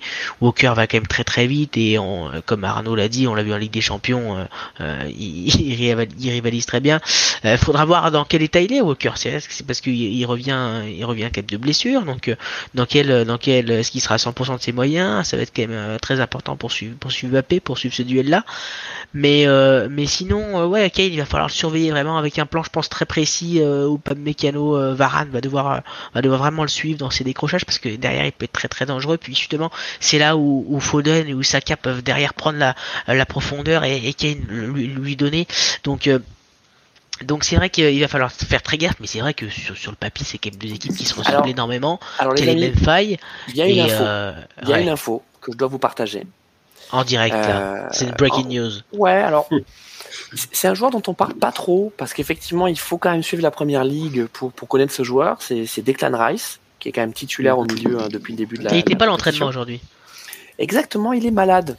Il est malade. Alors c'est vrai qu'à trois jours quand même euh, euh, de, de, ce quart de finale contre contre la France, euh, bah, c'est quand même inquiétant pour les Anglais parce que le jeu anglais, alors il n'est pas euh, il est pas dépendant de Declan Rice, hein, euh, pas du tout. Mais c'est vrai que ce profil de, de, de, de, milieu batailleur un peu box to box, bah, ils en ont pas. Euh, mais, Henderson, ouais. Alors, mais il leur faut un deuxième, parce que tu as il un deuxième. qui, euh, qui est quand même porté vers l'attaque. Euh. Exactement, et il y a, Mason, Mount, qui était titulaire au début de la compétition et qui justement qui était sorti par Anderson. ouais, qui a été qui a été sorti. Donc euh, moi j'ai quand même une petite inquiétude au milieu pour pour pour les Anglais. on parlait de Kane. moi Kane. Chouameni peut se régaler hein, pendant ce match. par exemple. Euh, Kane, pour ceux aussi qui suivent la, première ligue, en fait, c'est un faux attaquant. Parce que c'est un mec qui adore décrocher, qui adore venir euh, jouer au milieu. Comme, euh, comme Benzema, c'est, ils sont un peu dans la même catégorie. Ouais, ouais, tout à fait, ils se ressemblent énormément, hein, c'est vrai. Donc, donc il y a quand même voilà, il y a quand même cette petite inquiétude côté côté anglais, là où côté français, on va avoir une compo, la compo de, de Dédé classico classique.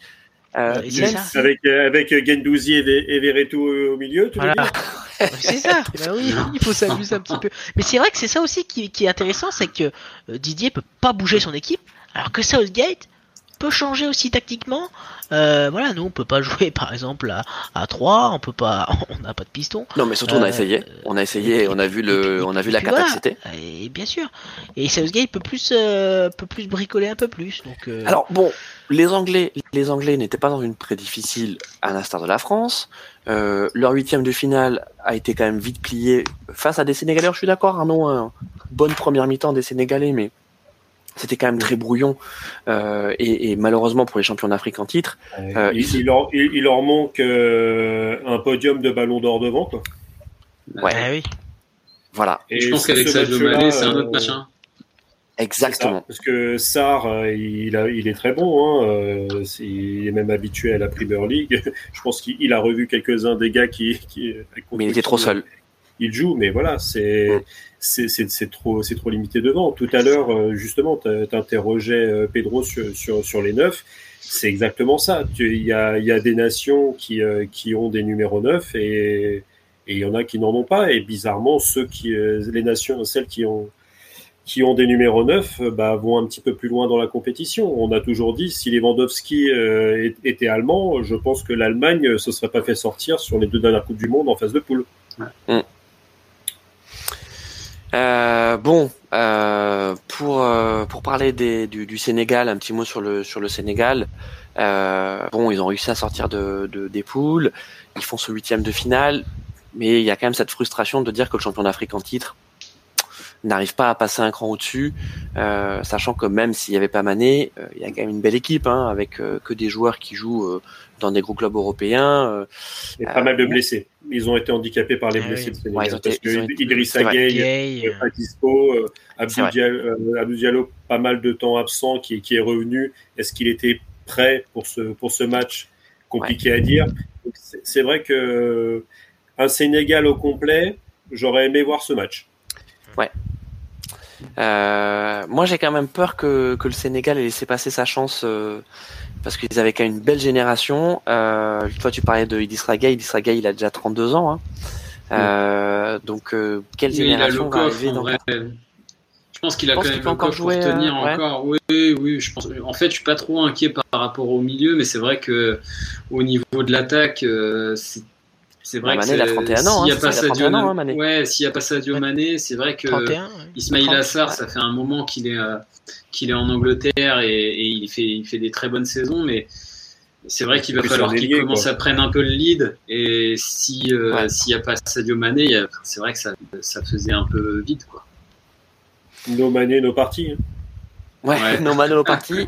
Euh, bon, le 3-0 est quand même sévère, on peut le dire. Hein le 3-0 est sévère, euh, est sévère, mais c'est la marque de fabrique euh, des Anglais jusqu'à présent, c'est que c'est qu'ils punissent. Voilà. C'est la, meilleure attaque de la compétition avec euh, et c'est l'une de celles qui, qui, tire qui tire le moins ou qui produit le mm. moins de XG quoi. C'est donc après, ils, ont mis 12, ils ont mis 12 buts dont la moitié contre l'Iran. Donc après à, tempérer. Hein, mais, ça. Mais non, mais il y a un truc. Il y, a un joueur dont on n'a pas encore parlé aussi, c'est Bellingham, parce qu'il sort un match euh, euh, contre le Galles qui est juste phénoménal, hein, euh, il faut se le dire. Au milieu de terrain, il prend tout le monde dans, sa poche aussi. Et c'est c'est un, un joueur voilà, qui peut devenir spécial à ce poste-là. Hein. après, quid de la confrontation avec Chouameni, avec le voilà, ça va se passer au milieu de terrain pour moi. Je pense que ce match va se jouer véritablement au milieu de terrain et c'est vrai que eh, mais je vous rappelle si on arrive à mettre Rice, euh, le pied sur le ballon, euh, voilà, c'est ça, va être, ça va être bon quoi. Mais moi, j'ai quand même l'impression que, avec ces configurations d'équipes-là, est-ce qu'on va pas avoir un match de transition, justement, avec des équipes qui vont avoir tendance à sauter ce milieu de terrain et finalement avoir limite, euh, comme nous quand on jouait à la, en cours de récré ou où t'avais, euh, c'était soit l'attaque, soit la défense. Hein, le milieu de terrain n'existait pas. Euh, bah, Est-ce que ça, on va pas avoir un peu la même chose? Mais d'ailleurs, ouais, Jude Bellingham, il est juste énorme. Je sais pas s'il a une clause libératoire avec Dortmund. Mais euh, s'il en a je pas, crois, 100 et quelqu'un là. Voilà, si, si elle est, Alors, si, s'il est en Premier League l'année prochaine avec la clause qui a sauté, amis, il y a, millions. Il y, a, il y a quelque chose de, de, de, de très pertinent que, que vous dites et là Arnaud tu viens de souligner euh, c'est que les Anglais, ils pratiquent pas du tout un jeu de possession. Et ils en veulent pas de ce jeu de possession. Euh, et, c'est là où on nous non plus. Exactement. Et c'est ça. C'est exactement ça. C'est pour ça que j'ai peur d'un match très fermé. Euh, parce qu'on va pas vouloir laisser d'espace, le pressing. si si tu arrives à le contourner et briser une ligne derrière, il y a des flèches devant. Donc je pense qu'on va avoir un match très très fermé qui peut aussi jouer sur coup de pied arrêté et, euh, et, et, physiquement aussi euh, après. Mais euh, mais mais oui oui mais encore encore une fois les deux équipes se ressemblent énormément. Bah, Donc ça va être un... avantage. On a un avantage par rapport aux Anglais au niveau de la défense centrale, c'est que nous on a au moins un des deux qui sait porter le ballon et avancer avec le ballon. Il s'appelle Dayot ou pas Mécano. Euh, Varane, euh, à part faire des passes latérales, il sait, il sait rien faire avec le ballon. Et, de l'autre côté, c'est même encore pire parce que euh, l'attaquant U, c'est Maguire. L'attaquant U côté côté anglais, enfin à force, les mecs ils ont fait une trace dans la pelouse. Hein. Tu voyais la, tu voyais l'arc de cercle. Hein. C'est les mecs ils savent que ça, ils savent pas faire.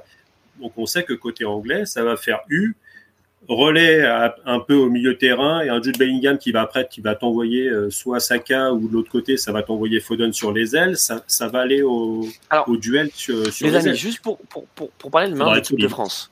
Et c'est pour ça que j'ai peur de Koundé, euh, le dos de Koundé. je pense que c'est mon pire cauchemar avec. de toute façon, euh, Arnaud, on aurait eu Pavard à la place, ça aurait été la même chose. Hein. Donc, on aurait eu peur aussi de, dans le dos de Pavard. Donc, juste, je voudrais qu'on parle des Bleus.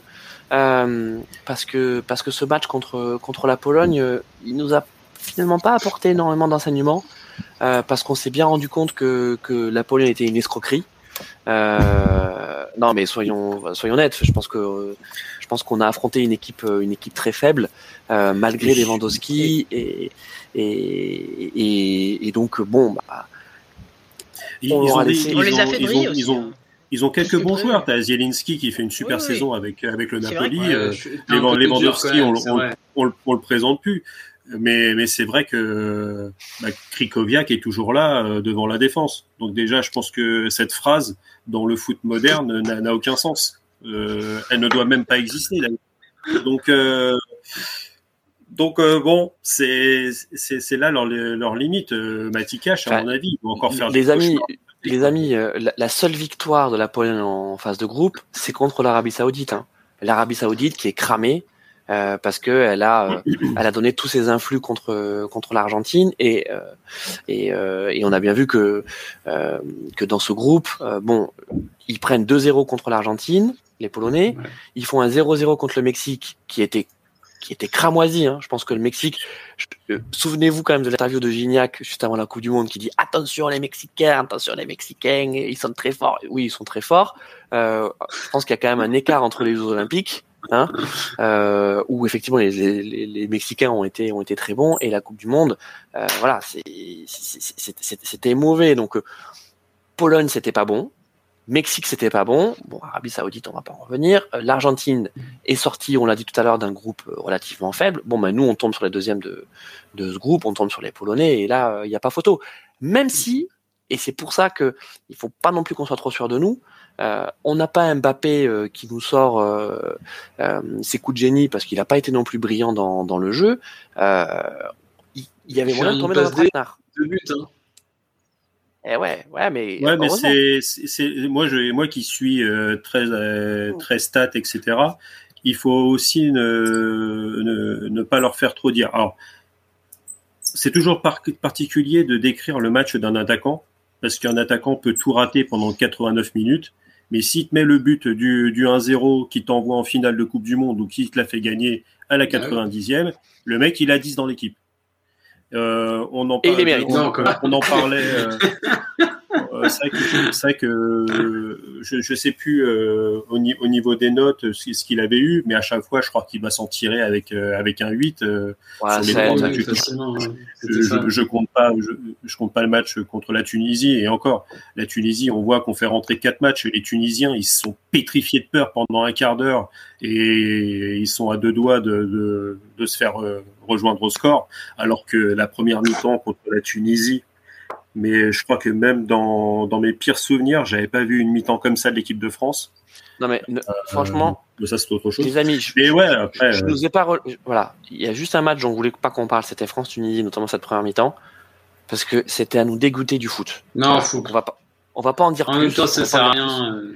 Ça sert à rien. Voilà, comme l'a dit tout à l'heure, euh, je crois que c'est euh, euh, Sixter, il dit en fait le troisième match, on, on s'en fiche, donc on va pas en parler, mais il y a quand même quelques inquiétudes à avoir euh, sur ce que produisent les Bleus depuis euh, de, depuis le début de cette Coupe du Monde, euh, où on a quand même des gros passages à vide. Et contre la Pologne, en première mi-temps, et d'ailleurs ça s'est vu à la joie des joueurs français quand ils se sont jetés sur Giroud, il y avait euh, il y avait un peu de perplexité quoi sur la capacité des Bleus à pouvoir emporter ce, ce, ce match. Et donc ce, ce, but libérateur de Giroud ça y est en fait tu as le bonus psychologique. Tu arrives à la mi-temps c'est bon tu es devant et derrière et derrière tu peux euh, tu, tu peux dérouler. Face à une équipe faible hein Rulio. Ah mince Rulio a un petit souci de, de, de micro.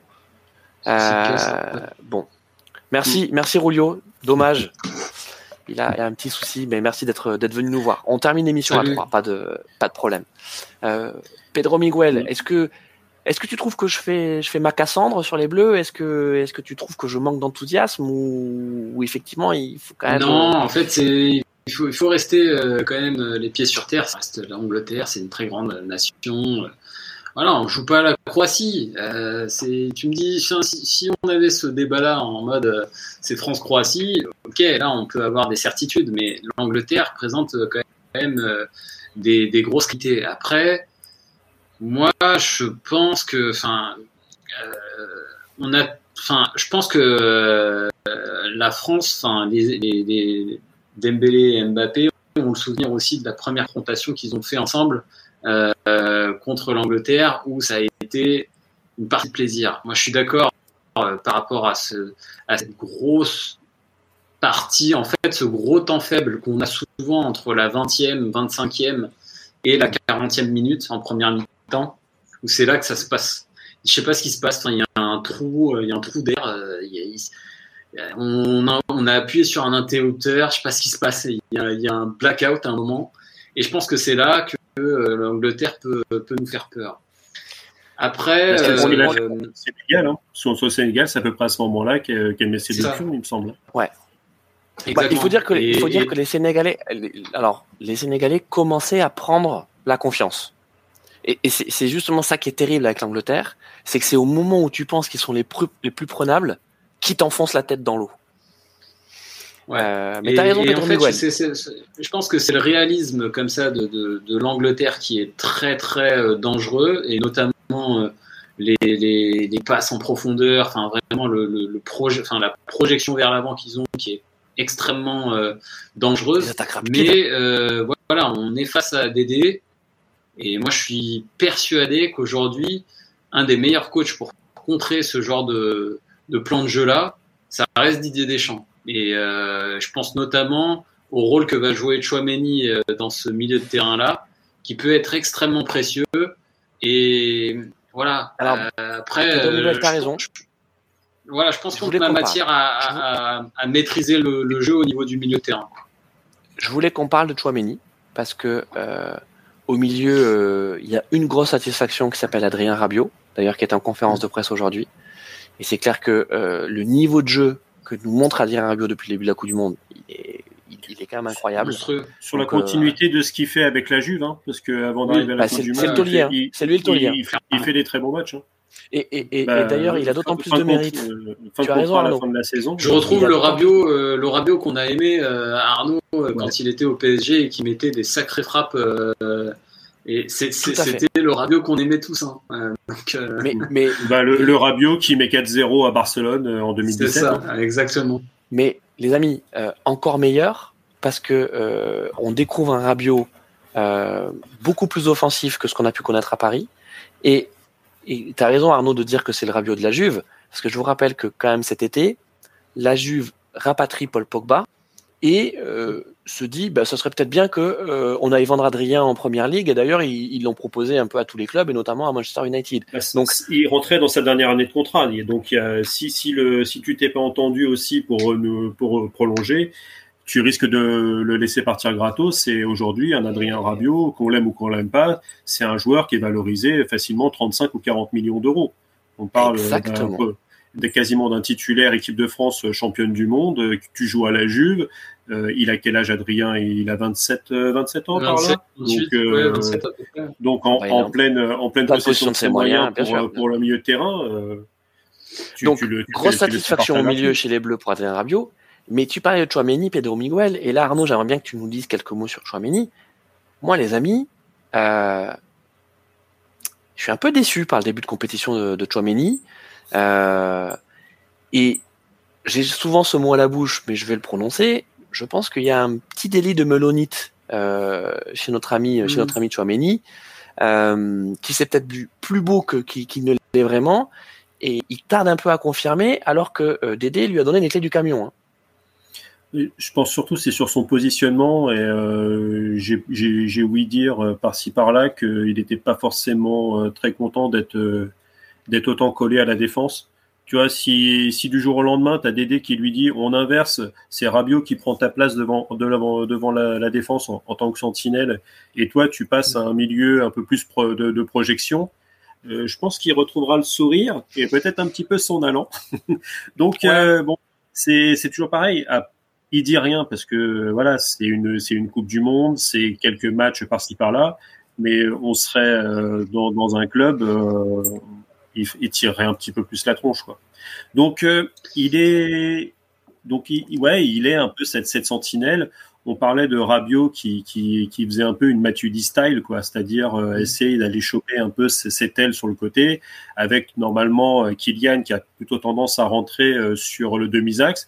Bon, après, ça, on pourra peut-être en, en, parler si on fait un petit peu plus de, de tactique, parce que le fait de, de remplacer Luca Hernandez par, par son frère Théo, ça a complètement changé l'animation de l'équipe de France.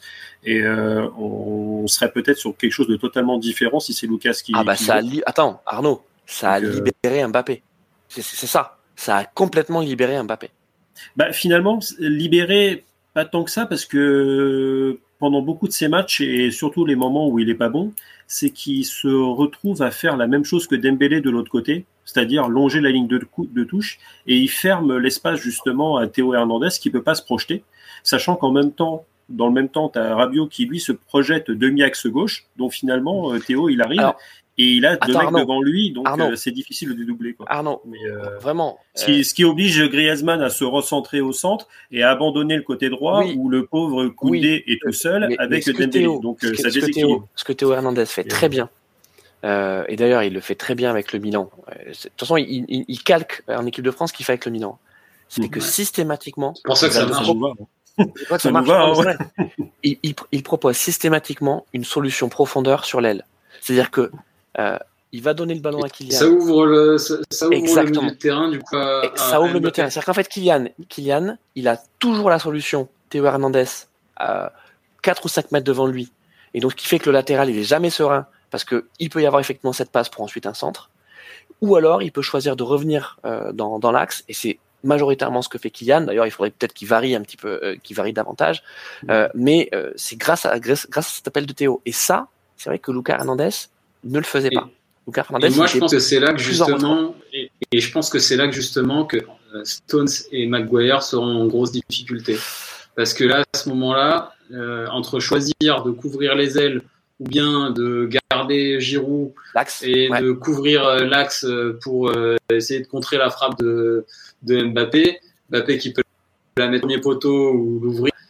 Voilà, c'est c'est là où on a une grosse carte à jouer, sachant qu'il y a Dembélé de côté.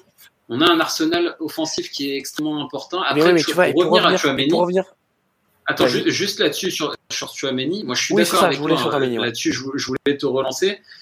Est-ce que finalement, Chouameni, si on a euh, Kanté qui est euh, pas blessé et Pogba qui est euh, pas blessé non plus, est-ce que Chouameni joue? Jamais, Voilà. jamais. Donc, moi, c'est- je suis- ça reste quand même un très grand joueur, mais ça démontre à quel point on a une génération euh, en France qui est absolument incroyable.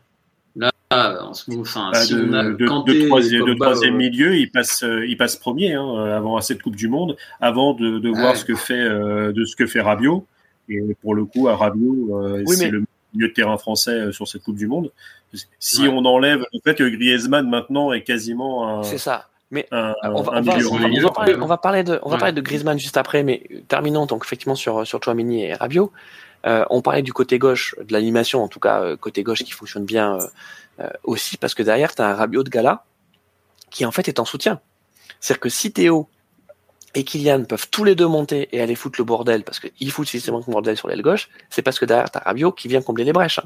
Combien de Ouais. fois, et notamment on l'a vu contre la Pologne, il te fait euh, le retour sur 10-15 mètres, mais de malade.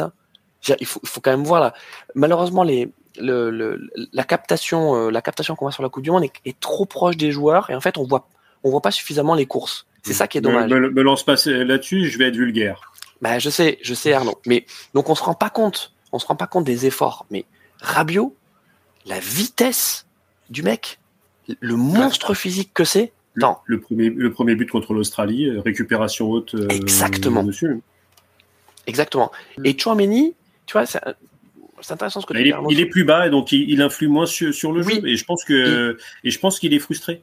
il est frustré. Il, Et, il euh, aimerait, il aimerait monter un petit peu plus. Euh, si, si par exemple, à un moment, on l'avait vu quand euh, on, on savait pas trop qui aligner, donc euh, on avait eu une doublette. Bah, ça devait être contre, euh, c'était contre l'Autriche où on avait eu la doublette Fofana euh, Chouamini.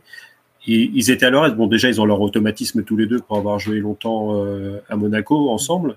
Euh, mais voilà, ça montait, euh, c'était c'était pas mal. Là, tu sens vraiment qu'il est un cran plus bas, donc euh, limite, limite collé aux deux centraux. Bah, Donc c'est sûr que ça ne va pas être facile pour lui. Didier mais... Deschamps fait un coaching individualisé avec lui, parce que pendant les matchs, régulièrement, il lui dit Aurélien, reviens, Aurélien, reviens, Aurélien, reviens. Il est aspiré, il est attiré avant, il revient, revient, revient, mm. pour gagner cette, ce, cet équilibre. Griezmann, les amis Pedro Miguel? Ouais, je pense que on parlait tout à l'heure de Théo et, Lucas, euh, le repositionnement, le changement tactique que ça a provoqué. Je pense qu'aussi un des gros euh, changements tactiques euh, qui a fait changer le jeu de la France entre, mm. entre le, premier match contre l'Australie et, et, la suite, c'est le repositionnement tactique de Griezmann. Clairement, euh, il nous apporte une créativité, une, il a, il a, enfin, alors il a beaucoup moins de d'explosivité, de, voilà, de, de, vitesse, et même ça, ça reste un joueur super rapide et tout, mais, mais il se, il prend un certain recul et je trouve que il arrive à sortir des passes latérales qui, qui, qui, qui crée des espaces incroyables. Euh, notamment contre la Pologne, il en a fait quelques-unes touche, il a régalé. En et en une touche. et en une touche où il, parce qu'il a une intelligence, où il sait très bien où sont placés tous ces tous ces joueurs. En plus, il les connaît parfaitement parce que ça fait très longtemps qu'ils jouent ensemble. Donc en fait, moi, je pense que c'est euh, une clé aujourd'hui pour le pour le le jeu de la France. Moi, je pense que c'est un des joueurs qui va vraiment peser euh, sur la victoire potentielle de la France euh, contre l'Angleterre. Et, euh, et, et, il faut aussi savoir qu'il représente aussi une arme incroyable pour finir des occasions. Hein. Parce que c'est vrai qu'il a, il est, il, il, il, a reculé, donc il a pris un peu plus d'espace et tout. Mais il est dans une dynamique où il a, je crois qu'il a un but ou deux buts, je sais plus exactement, pardon, mais mais euh, en tout cas, même avec l'Atlético Madrid, il était déjà dans une dynamique qui était très très très très bonne. Mais, avec tu vois, euh, il joue attaquant avec l'Atlético. Qui, étaient faits. Il joue attaquant avec l'Atlético. Il, il, joue, vraiment attaquant. Ouais. Mm. Euh, ouais, mais c'est un attaquant vraiment pense... qui, qui, travaille. Hein. Ouais, c'est l'attaquant qui travaille. Il essaye de créer des espaces pour euh, Joao Félix. Après, c'est pas du tout la même chose hein, entre euh, mm. ce que veut faire Simeone et Didier Deschamps. Mais c'est vrai que le, la patte Deschamps là dans le jeu de Griezmann, moi, je le sens très très bien et je trouve que c'est extrêmement pertinent de l'avoir redéplacé, de l'avoir déplacé, d'avoir fait comprendre que bah, il pouvait plus se retrouver en attaque et que c'est vrai que prendre la place, laisser la place pour Dembélé euh, ou pour un comment euh, à côté, c'est que positif et de le mettre au cœur du jeu, je pense que c'est euh, hyper bon. En plus, c'est un batailleur. Le mec, il s'arrache à chaque ballon. Il en récupère énormément. Enfin, il a une voilà, il a un coffre, il a, il a, il a tout bon, d'amour. de terrain être un des meilleurs. Moi, j'adore. Moi, mm. j'adore. Moi, j'adore les milieux de euh, terrain comme ça. ça, Arnaud, euh... Là, sur, sur, sur, le, sur le début de Coupe du Monde, pour moi, c'est le meilleur joueur français. Donc, euh, c'est quoi son positionnement C'est quoi C'est meneur de jeu Comment Ouais, euh, une sorte. Ouais, non, 8. Mm. Moi, ah, franchement, il, est, quasi, il est quasiment 8, hein, c'est quasiment un milieu relayeur. Mais en fait, euh, déjà se poser la question euh, de son positionnement, son positionnement derrière l'attaquant. Mais euh, le, je, pense qu'il a fait turbiner la tête de, Deschamps, c'est le retour de Karim Benzema. Parce qu'on sentait clairement que c'était c'était compliqué. On a essayé en 4-3-3 de le remettre sur le côté droit, sauf que depuis la Real Sociedad, je pense qu'il n'avait pas joué ailier droit, Grisou. Enfin, c'est mm. plutôt l'ailier intérieur parce qu'il est gaucher, donc il rentrait sur son pied gauche en jouant à droite. Mm. Euh, donc, il a essayé de le remettre derrière, euh, derrière euh, dans une sorte avec deux, deux, points de devant, Mbappé, Benzema, donc lui derrière, mais avec justement, on l'a dit, Karim qui, comme Kane, redescend pas mal, bah, ça, ça, se marchait un petit peu sur les pieds, ça avait du mal à se positionner. Donc là, finalement, leur descendre un cran plus bas, tu gagnes son volume de jeu, qui est, euh, qui est monstrueux. Tu gagnes sa, sa patte euh, technique parce que euh, il récupère le ballon, mais derrière, c'est pas juste je fais une passe latérale et, et je me, je m'occupe plus du terrain. C'est je sais faire progresser le ballon, je, je lève la tête et je peux distribuer parce que ne pas oublier que l'absence de, de, Paul Pogba est monstrueuse avec l'absence de son, de son gelon qui nous a libéré, fait des passes dans tous les sens dans un nombre incalculable de matchs le dernier Euro, euh, il, avait bien régalé d'ailleurs. Donc, euh, c'est il amène, il amène justement cette technique au milieu de terrain que qu'on avait perdu avec l'absence de, de, Pogba. Donc là, là, il est comme un poisson dans l'eau. Et donc aujourd'hui, euh, tu es un club. Enfin, là, tu as, Barcelone. Il regarde le, le, le Griezmann comme ça. Il fait ah, il pourrait pas être mauvais dans notre euh, dans notre milieu droit là, euh, juste au-dessus de, de Busquets, derrière les attaquants, c'est quand même pas mauvais. ils, ont, ils, ont, gagné là actuellement. Ils ont trop. Ils sont trop amoureux de Gavi et Pedri. Hein. Bon, les amis, ils ont, du, ils ont du monde. Mais voilà, mais c'est. Les, amis, euh, votre prono, et ensuite on va terminer avec. Euh, bah, on vient de parler de l'Espagne, donc il va falloir qu'on parle de, de l'Espagne hein, et en tout de ce Maroc-Portugal là qui, qui se profile. Euh, votre prono, France-Angleterre, Pedro Miguel. Euh, moi, je dirais. je dirais 3. 3-1. pour la France, bien sûr. Parce qu'on va forcément prendre. Ouais, 3-1 pour la France. On va forcément prendre un. je ne sais pas pourquoi, mais on va forcément prendre un. Ah bah, pour, pour, moi, on, on, passe 1-0 à la mi-temps contre nous, parce qu'on se sera forcément pris ce but à la 25, euh, à 25 30e minute dont on a parlé. On, on revient dans le match. Euh, avec un, partout sur euh, sur un, vieux corner avec une but euh, une, une, tête de Giroud euh, comme comme il sait les mettre là au dernier instant. Ou, ou, de Varane enfin ouais on a, on a vu quand même un but de la tête de Mbappé. Ouais. je pense que là on, et, là déjà beau, on peut mourir tranquille. Et un beau les amis. déjà, déjà, déjà, rien que ça c'était magnifique. Et je c'est pas bon pour mon petit cœur mais je pense qu'on va au tir au but et, on passe au tir au but, euh, même si il faudrait que quand même Lloris comprenne que la règle du pied euh, qui doit rester sur la ligne. Donc ça, ça, peut être sympa si jamais il y a une séance de, de, tir au but, parce que s'il les arrête et qu'il faut les retirer à chaque fois, c'est quand même euh, c'est quand même pas terrible. Mais ouais, moi tir au but et, et, on passe, parce que Pickford pour moi c'est c'est pas terrible et et je pense qu'on peut on peut passer au tir au but. Et sachant que les Anglais sont pas bons au tir au but en général ils perdent. Mm. donc euh, dans un sens euh, mm. ça m'arrangerait assez fort. Mais euh, mais euh, Pedro s'il y a 3-1 mais je signe tout de suite hein. mais et les amis j'aimerais tellement. oublies la vie de Mbappé là, tu t'es trop pessimiste moi les, gars le, le, le, le cheat code le cheat code est là mais ouais faut Arnaud moi je vais jouer les buts. je vais jouer la rencontre avec beaucoup de buts. Je pense qu'il y a 4-2 pour les Français. Voilà. Moi, je joue le 4-2, les gars.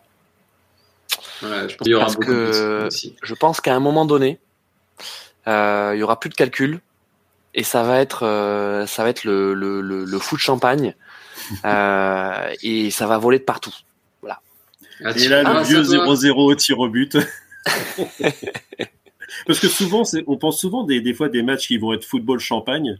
Et à l'arrivée, ben, le, le, champagne, il a plus de bulles, quoi. ouais, c'est vrai. Ben, c'est clair. Eh bien, écoutez, ça nous fait la transition parfaite parce que donc on va parler de, de Maroc-Portugal. Euh, donc le Maroc qui est euh, l'intrus, hein, on va dire, de, ces quarts de finale. Ils n'étaient pas du tout, en tout cas, euh, programmés et attendus à ce niveau-là. Mais euh, après avoir, euh, après être sortis d'une phase de poule plutôt prometteuse, ils sont tombés face à une Espagne qui a très certainement été trop calculatrice et euh, qui aussi n'a pas su euh, sortir des préceptes de son gourou Luis Enrique. Et, et voilà, j'en profite pour faire cette critique-là.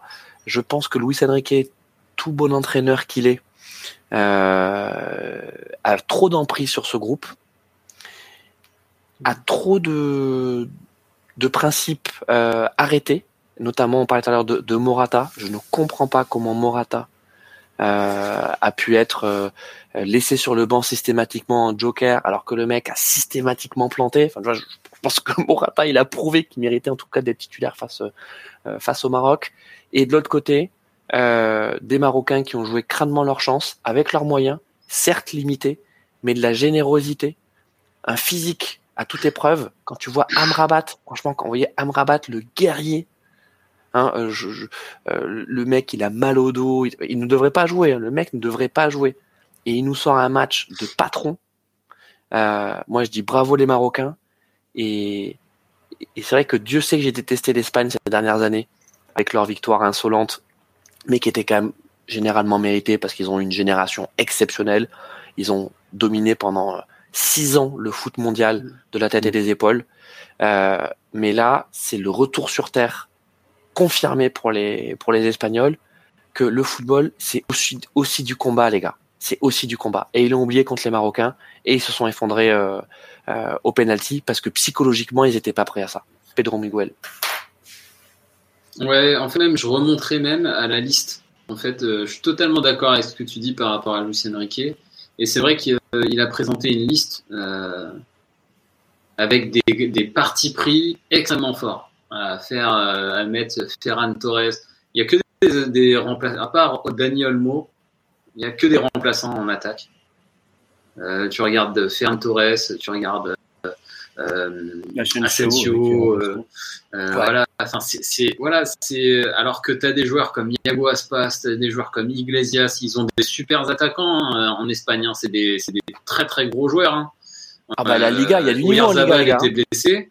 Oyarzabal est blessé, mais voilà, enfin, il y a des, enfin, il manque pas de joueurs. je pense qu'il manque surtout d'un mec qui a une un peu moins d'ego finalement euh, que qu'un Luis Enrique. Et, euh, et, et, et, je pense que effectivement, ce qui se passe là, c'est un retour sur terre. le Maroc, ils, ils, les ont mais tellement sous-estimés, c'était abominable. Bounou, il faut savoir que Bounou est, est, meilleur buteur, meilleur gardien de meilleur gardien de Liga l'année dernière. Hein. Ouais. Donc c'est pas rien hein, du tout. Hein. Bounou, c'est un très très bon gardien. Euh, sort un match absolument formidable et euh, c'est mérité. Mais euh, Maroc, c'est une super équipe. Quand il y a Aguerd, Hakimi, Mazraoui, euh, euh Saïs, tu parlais tout à l'heure d'Amrabat qui, qui joue, mais tu parlais d'Amrabat qui, a, qui jouait sans, en, étant, en ayant mal au dos. Et Saïs, il a fait quasiment tout le match en étant blessé. Exactement. Bouffal, il sort un match, il explose tout le monde sur le côté. J'annonce Bouffal il est plus, euh, il est plus à Angers euh, le 31 janvier.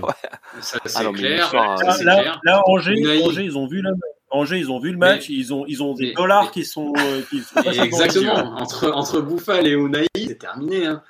Là, là, là, faut acheter des actions, faut faire un truc. Non mais, bon.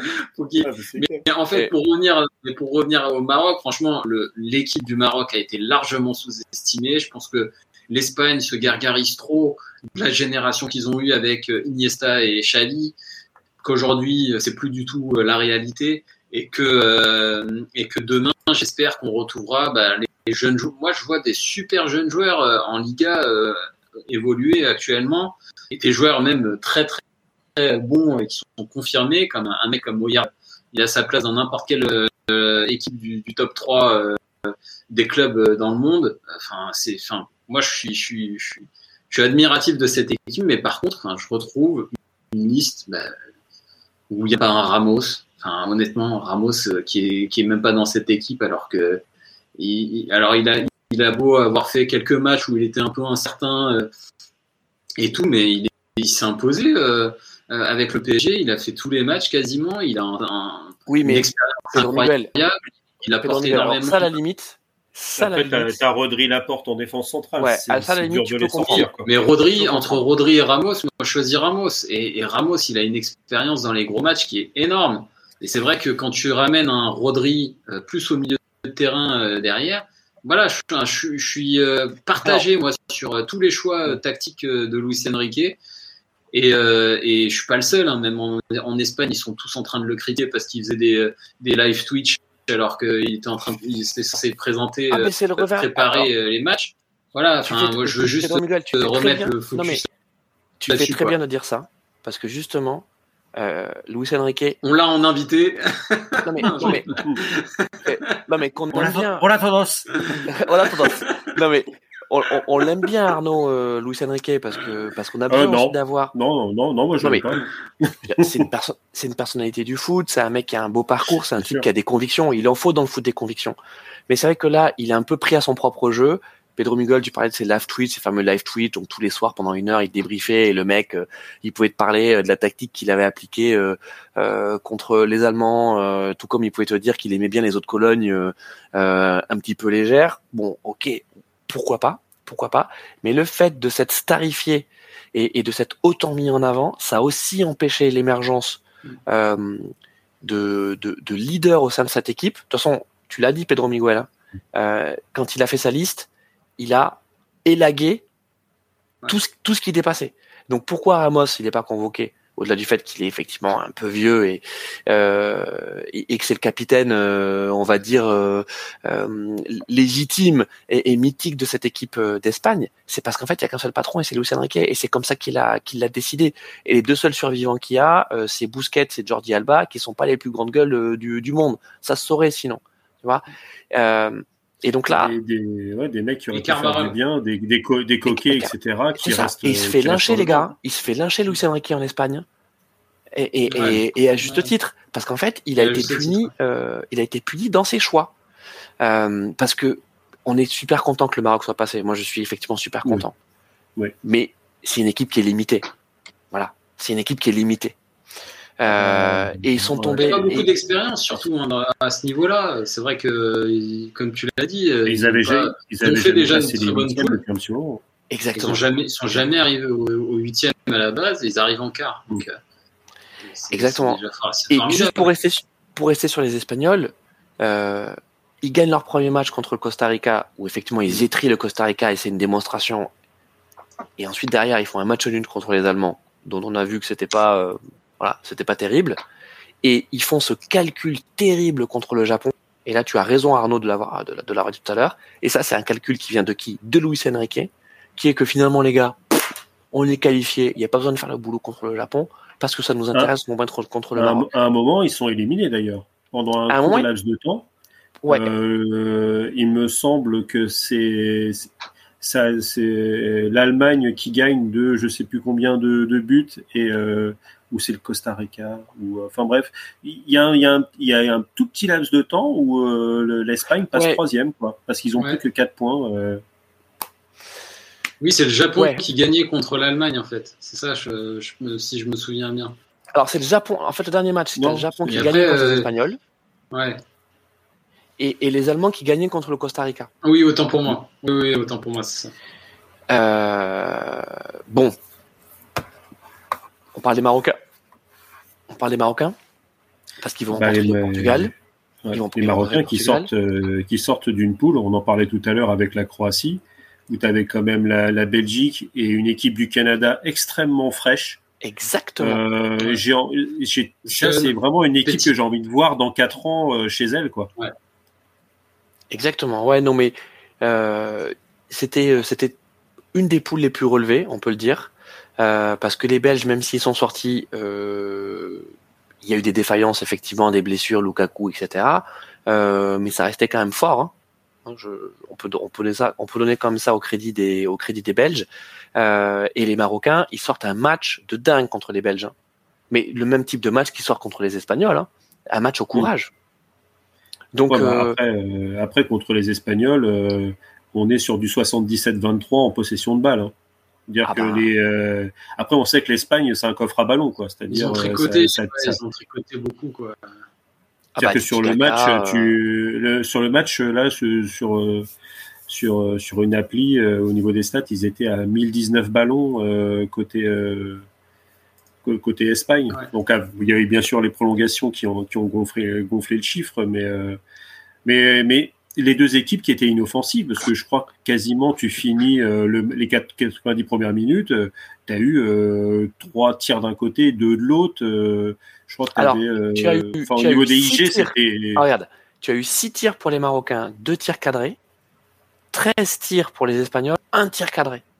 Ouais, mais sachant que la, plupart des actions ont été faites pendant les prolongues. À la fin du temps réglementaire, c'est affreux, quoi. Il y a, tu sens vraiment que, alors les, les Marocains euh, sont pas allés chercher les Espagnols parce que justement les Espagnols, si tu vas les chercher, si tu vas essayer de faire du, du pressing, tu te, tu te crèves et au bout d'un moment, euh, ça devient, euh, ça devient, ça devient compliqué euh, physiquement. Mais derrière, et donc ils les ont attendus. Et comme tu, que tu l'as dit tout à l'heure, c'est c'est pas avec avec Asensio que tu que tu que es en danger de mort quoi Euh, quant à, quant à, quant à, à, Gerd, etc., en défense centrale, c'est extrêmement solide. Et je parle même pas des latéraux. Alors, les amis, on va basculer effectivement sur, euh, sur l'adversaire du Maroc, donc en quart, qui est le Portugal. Euh, on a, on a Sanjay31 qui nous a rejoint là sur le chat et qui nous dit si la France affronte le Portugal, on, on, on sera foutu. Euh, bon, avant effectivement d'imaginer que les Français rencontrent le Portugal, il faut quand même qu'on qu'on dise que les Portugais nous ont impressionnés hier. Euh, et surtout, le Portugal a réussi à résoudre le problème interne, la bombe interne qu'ils avaient, qui s'appelle Cristiano Ronaldo. Mm. Euh, voilà, qui, qui est à la fois une solution, mais qui était devenu un problème de cette compétition parce qu'il a plus le niveau pour être un titulaire indiscutable au sein de cette équipe. Là, parce qu'il fait son âge. Non, mais parce qu'il fait son âge et parce qu'aussi euh, euh, c'est compliqué, ça a été compliqué pour lui à Manchester. Il manque de rythme euh, et surtout que ce Portugal a d'autres atouts que cette Cristiano-dépendance euh, qu'il traîne depuis euh, depuis 15 ans. Et un des premiers atouts qu'on a vu et qui a éclaboussé de sa classe et de son talent euh, le, le, football mondial hier, c'est ce Ramos sorti des fagots qui nous qui nous claque un triplé, mais d'une fraîcheur incroyable, n'est-ce pas, Pedro Miguel? Non, mais moi j'ai été. Alors en fait, j'irai même un peu plus loin parce que c'est vrai que la Suisse, c'est quand même une des nations les plus compliquées à manœuvrer d'un point de vue euh, tactique, etc. Ouais. C'est chiant quoi de jouer contre la Suisse avec des Zakaria, etc. Les mecs qui sont, enfin c'est des, c'est des armeurs à glace à toutes les lignes. Et, et, euh, et tactiquement, ils sont super bien en place. Donc c'est vrai que c'est vrai que c'est, c'est, ça rajoute encore plus de panache et de de voilà de magie à cette victoire. Mais c'est vrai que Gonzalo Ramos a sorti un match FUT Champions euh, tout ce que tu veux. Il a pris sa carte là euh, FIFA. Euh, là il a mis euh, il a mis vraiment les, les, petits plats dans les coins. Et, et chaque action c'était problématique après, je tiens aussi à ajouter un truc, c'est que dans ce match-là, il y a un mec qui a brillé énormément. C'est un mec qui va sans doute partir très bientôt. C'est Joao Félix. Attention, ouais. attention, attention, parce que lui, c'est un problème. Ça en parle à Paris. Euh, ah, lui, c'est un problème. Lui, lui c'est un gros problème parce que, effectivement, je vois Sanjay dans les commentaires qui nous dit Ouais, là, c'est compliqué si on affronte, l'affronte euh, le Portugal, euh, sachant qu'on est un peu traumatisé euh, tous encore dans nos têtes euh, par euh, l'Euro Par la finale de l'Euro 2016. Eh ouais. Voilà, et, et c'est vrai qu'il y a un vent de fraîcheur dans cette génération. alors ils ont Nuno qui s'est blessé, qui s'est blessé sur le côté gauche, donc qui est bien remplacé quand même par par Danilo Pereira aussi. Hein. Euh, ouais, c'est ça, et Danilo Pereira qui, a, qui ajoute. Les deux Parisiens. Non, mais aussi, enfin, moi je trouve que à chaque ligne, c'est très compliqué de jouer cette équipe. Le Portugal a une vraie, vraie grosse équipe, franchement, une sélection vraiment très forte. Le milieu de terrain, n'en parlons même pas parce que Bernardo Alors, Silva, attends, Pedro Miguel, il fait des masterclass sur masterclass. Mais pour rebondir sur ce que tu dis, euh, ouais. donc effectivement, Joao Félix euh, qui fait une Coupe du Monde euh, très étonnante, on l'attendait pas à ce niveau, et c'est marrant parce qu'on parlait tout à l'heure de Griezmann à l'Atletico, et donc Joao Félix également. c'est des joueurs qui ont un nouveau positionnement dans cette Coupe du Monde. Pareil, Joao Félix est, est, est plus bas euh, il est davantage à la construction euh, et ça lui réussit bien parce que c'est un peu comme Griezmann, on l'a vu beaucoup contre la Suisse, jouer en une touche, redescendre, distribuer euh, avec euh, avec succès. Il a été souvent la rampe de lancement des, ouais. des attaques assassines des, des Portugais, hein, Arnaud? Ouais, c'est après, euh, faut, faut toujours aussi, il faut jamais oublier que le, le, foot reste quand même un sport de contact. Enfin, certains disaient un sport d'évitement plutôt. Et euh, mais le mais Jao Félix, le, le, le souci c'est qui c'est son c'est son physique et euh, et c'est sûr que si tu le mets au milieu des euh, des Golgotes suisses euh, de, de, la défense centrale, le mec il se fait broyer en deux. Donc finalement le, le faire reculer. Mais dans un sens, euh, si les deux joueurs sont dans le même club avec le même coach et qu'ils arrivent à, à, à, faire ce, ce style de, de jeu, il, y a, peut-être un, un Cholo Simeone qui, qui est pour quelque ah, chose. Il y a le à ADN, réussir, hein. à réussir à justement à inculquer à, à ces gars euh, de, mm. de jouer peut-être un petit peu plus en retrait ils ont, ils ont une telle technique soyeuse que, oui, à la construction, c'est magnifique. Alors, c'est vrai que si sur une ligne, bien aidés, hein. Bruno, Bruno, Fernandez, euh, Bernardo Silva, qui, putain, quel joueur, et, euh, et Jean c'est sûr que c'est Bruno Fernandez de jouer au football. Quoi. Bruno Fernandez, c'est le nouveau patron de cette équipe du Portugal. Voilà. Ah, bien sûr. Mais euh, le relais est passé. Il y a une passation C'est le patron à Manchester United. Euh, Ronaldo, il est arrivé. Euh, c'est pas Ronaldo qui a D'ailleurs, c'est vrai que t'en parlais, mais quelle déchéance, quoi. C'est-à-dire que le, mec, il, il, revient à Manchester, il reprend son numéro 7, il pense que ça va repartir. Bim, sur le banc. La première année, la première année, il est quand même dans l'équipe type de, la Ligue de la Première Ligue. Mais c'est là depuis Tenag. Depuis Tenag, là, il est mis au placard. Ouais, les, mecs qui font les, les, équipes types, c'est les mêmes qui, qui filent les, les oui, trophées du match euh, à la Coupe les gars, juste avant qu'on parle de Ronaldo, on va parler de Ronaldo. quand même. Mais les gars, avant de parler de Ronaldo, juste parlant de ceux qui ont joué effectivement hier mm. contre la Suisse, il y a une autre info qu'on a eue aujourd'hui euh, qui, qui, qui, peut effectivement expliquer la, la, quand même la faiblesse euh, de, de, la Suisse, c'est que les Suisses ont, ont, eu un virus qui n'était pas le Covid. Euh, donc dans, dans leur hôtel et donc notamment ça, ça explique euh, le forfait alors je sais plus de quel joueur qui qui, qui, qui n'a pas joué et puis on a également Char Cher qui le défenseur qui avait pris un jaune et, qu'on a trouvé quand même très fébrile, qui n'était pas en pleine possession de, de, de ses moyens. Donc c'est vrai que le score est flatteur en faveur des Portugais parce que bon, ils ont éventré les, les, les Suisses euh, comme jamais d'ailleurs. Euh, mm. Mais c'est vrai que côté Suisse, euh, on n'a pas vu grand chose et c'est étonnant parce que euh, on les avait trouvés plutôt solides en, en poule et comme tu l'as dit, Pedro Miguel, euh, la Suisse c'est un peu l'équipe chiante à jouer en Europe quoi. On, on sait très bien puisque à l'Euro, le match qu'on doit gagner 100 fois, ben en fait on, on est amené au penalty et on les perd euh, parce qu'on est tombé euh, justement face à, la, à la Suisse piquante. Donc, bon, il y a cette explication-là, mais pour revenir au Portugal, euh, donc Bruno Fernandes, patron super, Ramos, bon, révélation en attaque parce qu'il est parce est parce est extra. Et moi, je voudrais qu'on parle des remplaçants parce que c'est aussi ça qui qui fonctionne bien au Portugal, c'est qu'on sent vraiment que c'est une équipe et que quand tu as les remplaçants qui rentrent, ils apportent quelque chose. Regardez Léao, euh, Léao, c'est quand même le mec qui est titulaire au Milan. Euh, le type, pas un mot. Dès qu'il rentre, il joue son rôle de dynamiteur parce que euh, c'est ça, hein, on le fait rentrer pour ça.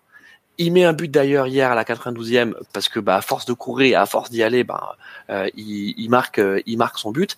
Et c'est peut-être comme ça qu'on va faire la transition avec Ronaldo. C'est qu'en fait Ronaldo, il va très certainement continuer à être utilisé comme le Joker de luxe et comme le remplaçant de luxe. Est-ce qu'il va l'accepter? Parce que je pense que c'est un problème de mentalité euh, avec Ronaldo Arnaud.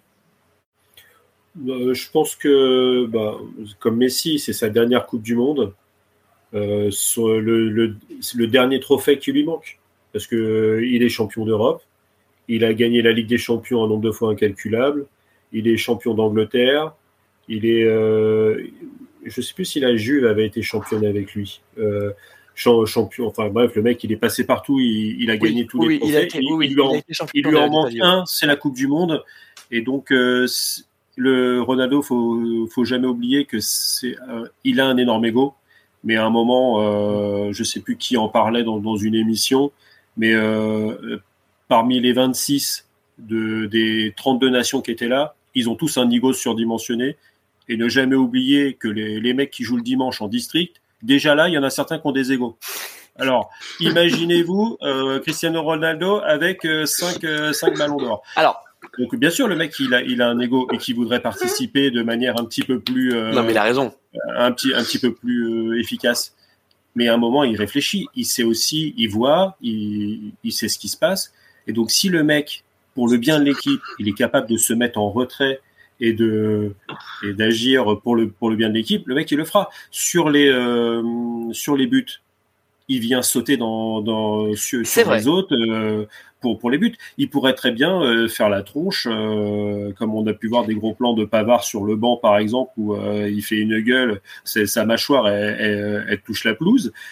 Là, c'est pas le cas. Et je pense qu'aussi pour pour le sélectionneur portugais, Ronaldo, c'est aussi un relais par rapport à ses, à ses, à, ses teammates. Quoi.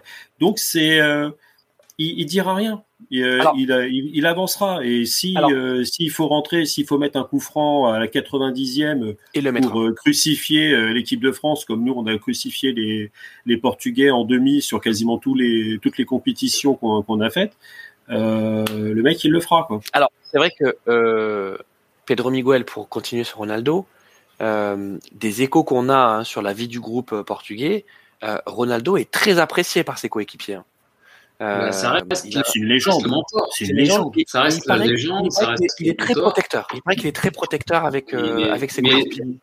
Mais, euh, y a, mais en fait, il y a beaucoup, beaucoup de médias un peu bullshit qui racontent, enfin, qui, qui, racontent des histoires de conflits entre les joueurs, etc., qui montent un peu les images en épingle. Mais au final, les joueurs, tous les, les, joueurs de la sélection portugaise ont un, euh, une idole qu'ils qui, ont adoré quand ils, quand ils étaient jeunes, c'est Cristiano. Euh, Bruno Fernandez l'a très bien dit. Euh, il est allé à Manchester United parce que parce que c'était il y avait eu Cristiano euh, Ronaldo qui est passé par là. Et donc, moi je suis d'accord que c'est la en fait c'est la compétition qui fait vraiment la station de pouvoir entre entre Ronaldo du groupe, mais les fins de carrière de, voilà de, de, géants comme comme Ronaldo sont, sont, sont tragiques. C'est toujours le cas, même avec des Totti, euh, des, des, des joueurs euh, voilà ou qui marquaient de leur leur image, euh, le, le, foot, qui ont vraiment, euh, qui ont vraiment laissé leur trace. Euh, Ronaldo, c'est une légende. Mais, mais ça reste voilà, un joueur exceptionnel. Mais c'est vrai que sur cette Coupe du Monde, hmm. sur cette Pardon, Coupe du Monde, je pense que tout, je, juste là-dessus je termine, mais je pense que tous les joueurs de, du Portugal ont vraiment, euh, ont vraiment une reconnaissance euh, euh, auprès du joueur et savent très bien qui est Ronaldo, quoi. Hmm. Voilà. Euh, bon, les amis, on va bientôt terminer cette émission. Votre prono sur, sur ce Maroc-Portugal, Pedro Miguel?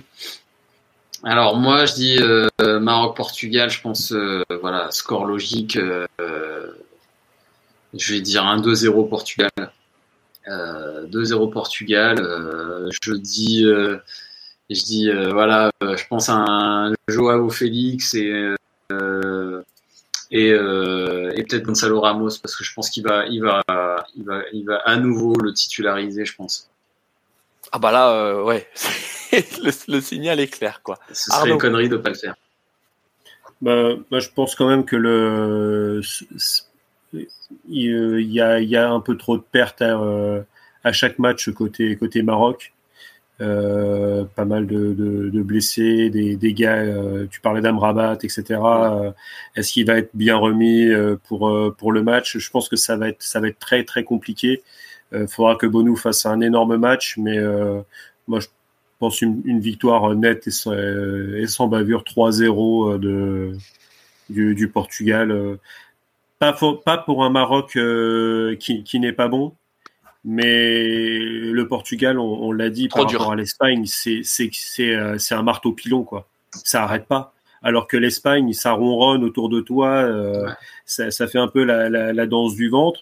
Euh, côté côté portugais, euh, on, vient on vient t'arracher tes vêtements quoi. Donc c'est euh, je pense que ça sera compliqué côté Maroc et, et, et, les Marocains sont, sont fatigués. Et, bah, moi, je et eux, leur Coupe du Monde est déjà, est déjà faite. Alors, bien ouais. sûr, tu veux toujours aller plus loin, mais euh, les mecs, quart de finale. Euh... Moi, je te rejoins sur, le, sur, sur les Marocains. J'aimerais que les Marocains passent parce que ouais. parce qu'ils le méritent. Quand on aime le foot, on ne peut que aimer ce que le Maroc nous, nous propose depuis le début de la compétition. Et mais... un France-Maroc pour, euh, pour faire faire des, des nuits blanches au préfet, euh, au préfet de police de la ville de Paris. c'est clair. Et, et, et, au ministre de l'Intérieur, euh, on est, on est d'accord. Mais c'est euh... pas un France-Algérie quand même. C'est faut pas déconner. Non. Euh, non, non. Les Marocains, c'est un niveau en dessous. Mais on a vu quand même qu'il y avait, euh, après le match contre la Belgique et la victoire des Marocains, il y a eu quelques petits problèmes Alors, par là-bas. Ouais, surtout en Belgique. Hein. C'est vrai que ça, ça a plutôt chauffé en Belgique. Euh, mais bon. Parce qu'il y a une grosse tradition. C'est euh, Maroc et Belgique, c'est un petit peu France et, et Algérie euh, pour mm. nous. Il y a, il y a, il y a, des, bah, des, il y a toujours eu pas mal de, de Marocains, enfin de, de Belges d'origine marocaine euh, dans, la, dans la dans la sélection belge chez les Diablos. donc, donc oui, voilà. Le, le, cœur voudrait que ce soit le Maroc, mais au-delà de la fatigue, je pense qu'ils ont un gros désavantage par rapport aux Portugais, c'est le banc. C'est quand tu le, le, le, le, 11 marocain euh, titulaire est pas mal, hein, parce que effectivement tu as, as, des joueurs qui jouent euh, qui jouent tous quasiment en Europe, en tout cas dans des dans des bons clubs. Mais ensuite quand tu regardes sur le banc, euh, là ça se complique. Hein. Là tu arrives sur de la division 2, sur des joueurs qui sont pas titulaires, qui ont pas de rythme.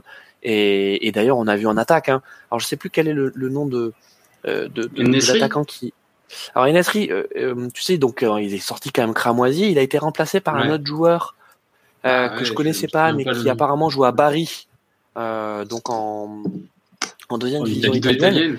ouais. Ligue 2 italienne. Pas mal, hein. Pas mal, mais tu sentais, voilà, tu sentais vraiment limité. tu sentais, voilà, c'était, c'était pas son niveau, et même s'il était généreux et qu'il a failli à un moment marquer un, euh, marquer un but, bah, tu vois bien que dans la façon dont il, a conduit son ballon, il lui manquait cette demi-seconde en plus pour envoyer un missile qui, allait au fond des buts. Quoi. Euh, et je pense que le banc marocain, il a un peu cette image-là, c'est-à-dire que c'est des joueurs qui bah, sont pas au niveau d'une Coupe du Monde, parce qu'en fait, le réservoir de joueurs au Maroc, il n'est pas non plus inépuisable. Euh, là où euh, le banc portugais, euh, là, ça fait mal. quoi. Voilà. C'est, de toute façon, si tu veux faire un truc un peu plus global, les équipes qui qu'on mettait comme favorites, c'est celle qui avait euh, justement, euh, au-delà du 11, au moins 4 ou 5 joueurs supplémentaires qui ne font pas baisser euh, la qualité de, du, du 11 titulaire. Quoi. C'est le Brésil, c'est le Portugal, la France finalement dans une moindre mesure, mais quand même, parce que quand tu sors d'Embélé que tu peux faire rentrer Coman, Enfin, moi, je suis, je suis arrière gauche. je fais c'est bon, vas-y, temps mort, sors-moi là, j'en peux plus quoi. Et l'autre, il m'a essoré pendant. Thuram aussi, à chaque fois qu'il est rentré, il a fait des super matchs. Thuram qui fait des très bonnes.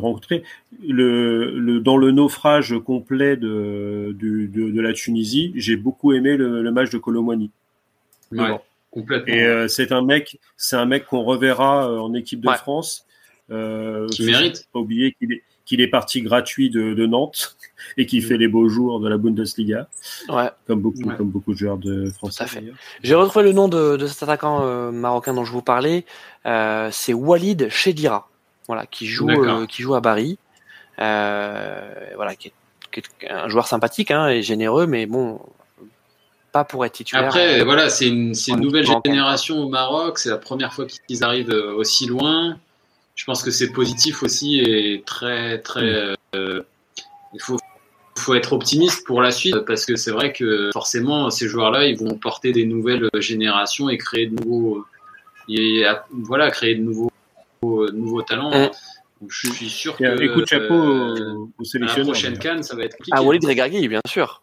Non non euh, bon donc euh, donc moi je donne un 3-0 aussi pour le Portugal. Euh, bon peut-être que peut-être que on le, le, le, match nous fera nous fera mentir. Euh, en tout cas, c'était une belle émission, les amis. On avait promis une grosse émission, on a fait deux heures. Voilà, je pense qu'on est bien. euh, on se retrouvera, euh, si vous voulez bien, après l'écart, hein, pour parler des demi. On fera une émission moins longue hein, parce qu'on a déjà dit, euh, on a déjà dit beaucoup de choses. et puis, espérons que, que les Français feront partie de ces demi. Hein. de toute façon, on l'a dit, hein, il reste que des belles équipes, donc là, il y a que des belles affiches, quoi qu'il arrive. Pedro Miguel et, et Arnaud, le mot de la fin. Pedro Miguel, vas-y. Alors, euh, ouais, euh, c'est vrai que c'était une Coupe du Monde où on était tous un peu sceptiques par rapport à sa tenue, à, voilà, tout ce qu'il y avait autour, à, l'idéologie, vraiment toutes les problématiques aussi humaines euh, qui, entouraient finalement cette Coupe du Monde au Qatar. Moi, je suis quand même assez content par rapport au spectacle parce que c'est vrai que j'attendais peut-être un peu moins de cette Coupe du Monde vis-à-vis d'autres coupes du monde qu'il y a pu avoir dans le passé. Mais le spectacle a été là. Je pense qu'on a des quarts de finale qui nous attendent, qui sont, qui sont très très hautes volées. Et, euh, et voilà, j'espère que, que, ça va le faire euh, pour la France. Donc allez le Allez les bleus. Bah, beaucoup parlaient de cette Coupe du Monde. Ça allait être difficile pour les joueurs. Euh, D'habitude, les Coupes du Monde se tiennent euh, à partir de la mi-juin où certains mecs ont enchaîné euh, plus de 60 matchs dans la saison, où ils arrivent cramés. dans des endroits où tu peux jouer facilement à 35 degrés à l'ombre, dans des stades qui sont pas climatisés. Là, tu es sur un, au milieu de la saison, donc les mecs sont préparés. Certains ont enchaîné beaucoup, ceux qui ont joué la Ligue des Champions, mais mm. tu prends Mbappé en conférence de presse, le mec, il a dit textuellement, il a fait, je me suis préparé avec cet objectif de la Coupe du Monde.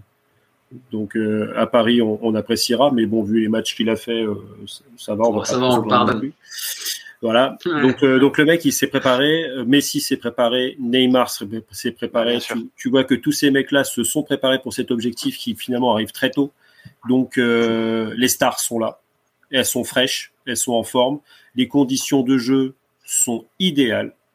Euh, Est-ce qu'on a vu quelqu'un se plaindre de quoi que ce soit? Les mecs, ils jouent dans des. Euh, les, stades sont.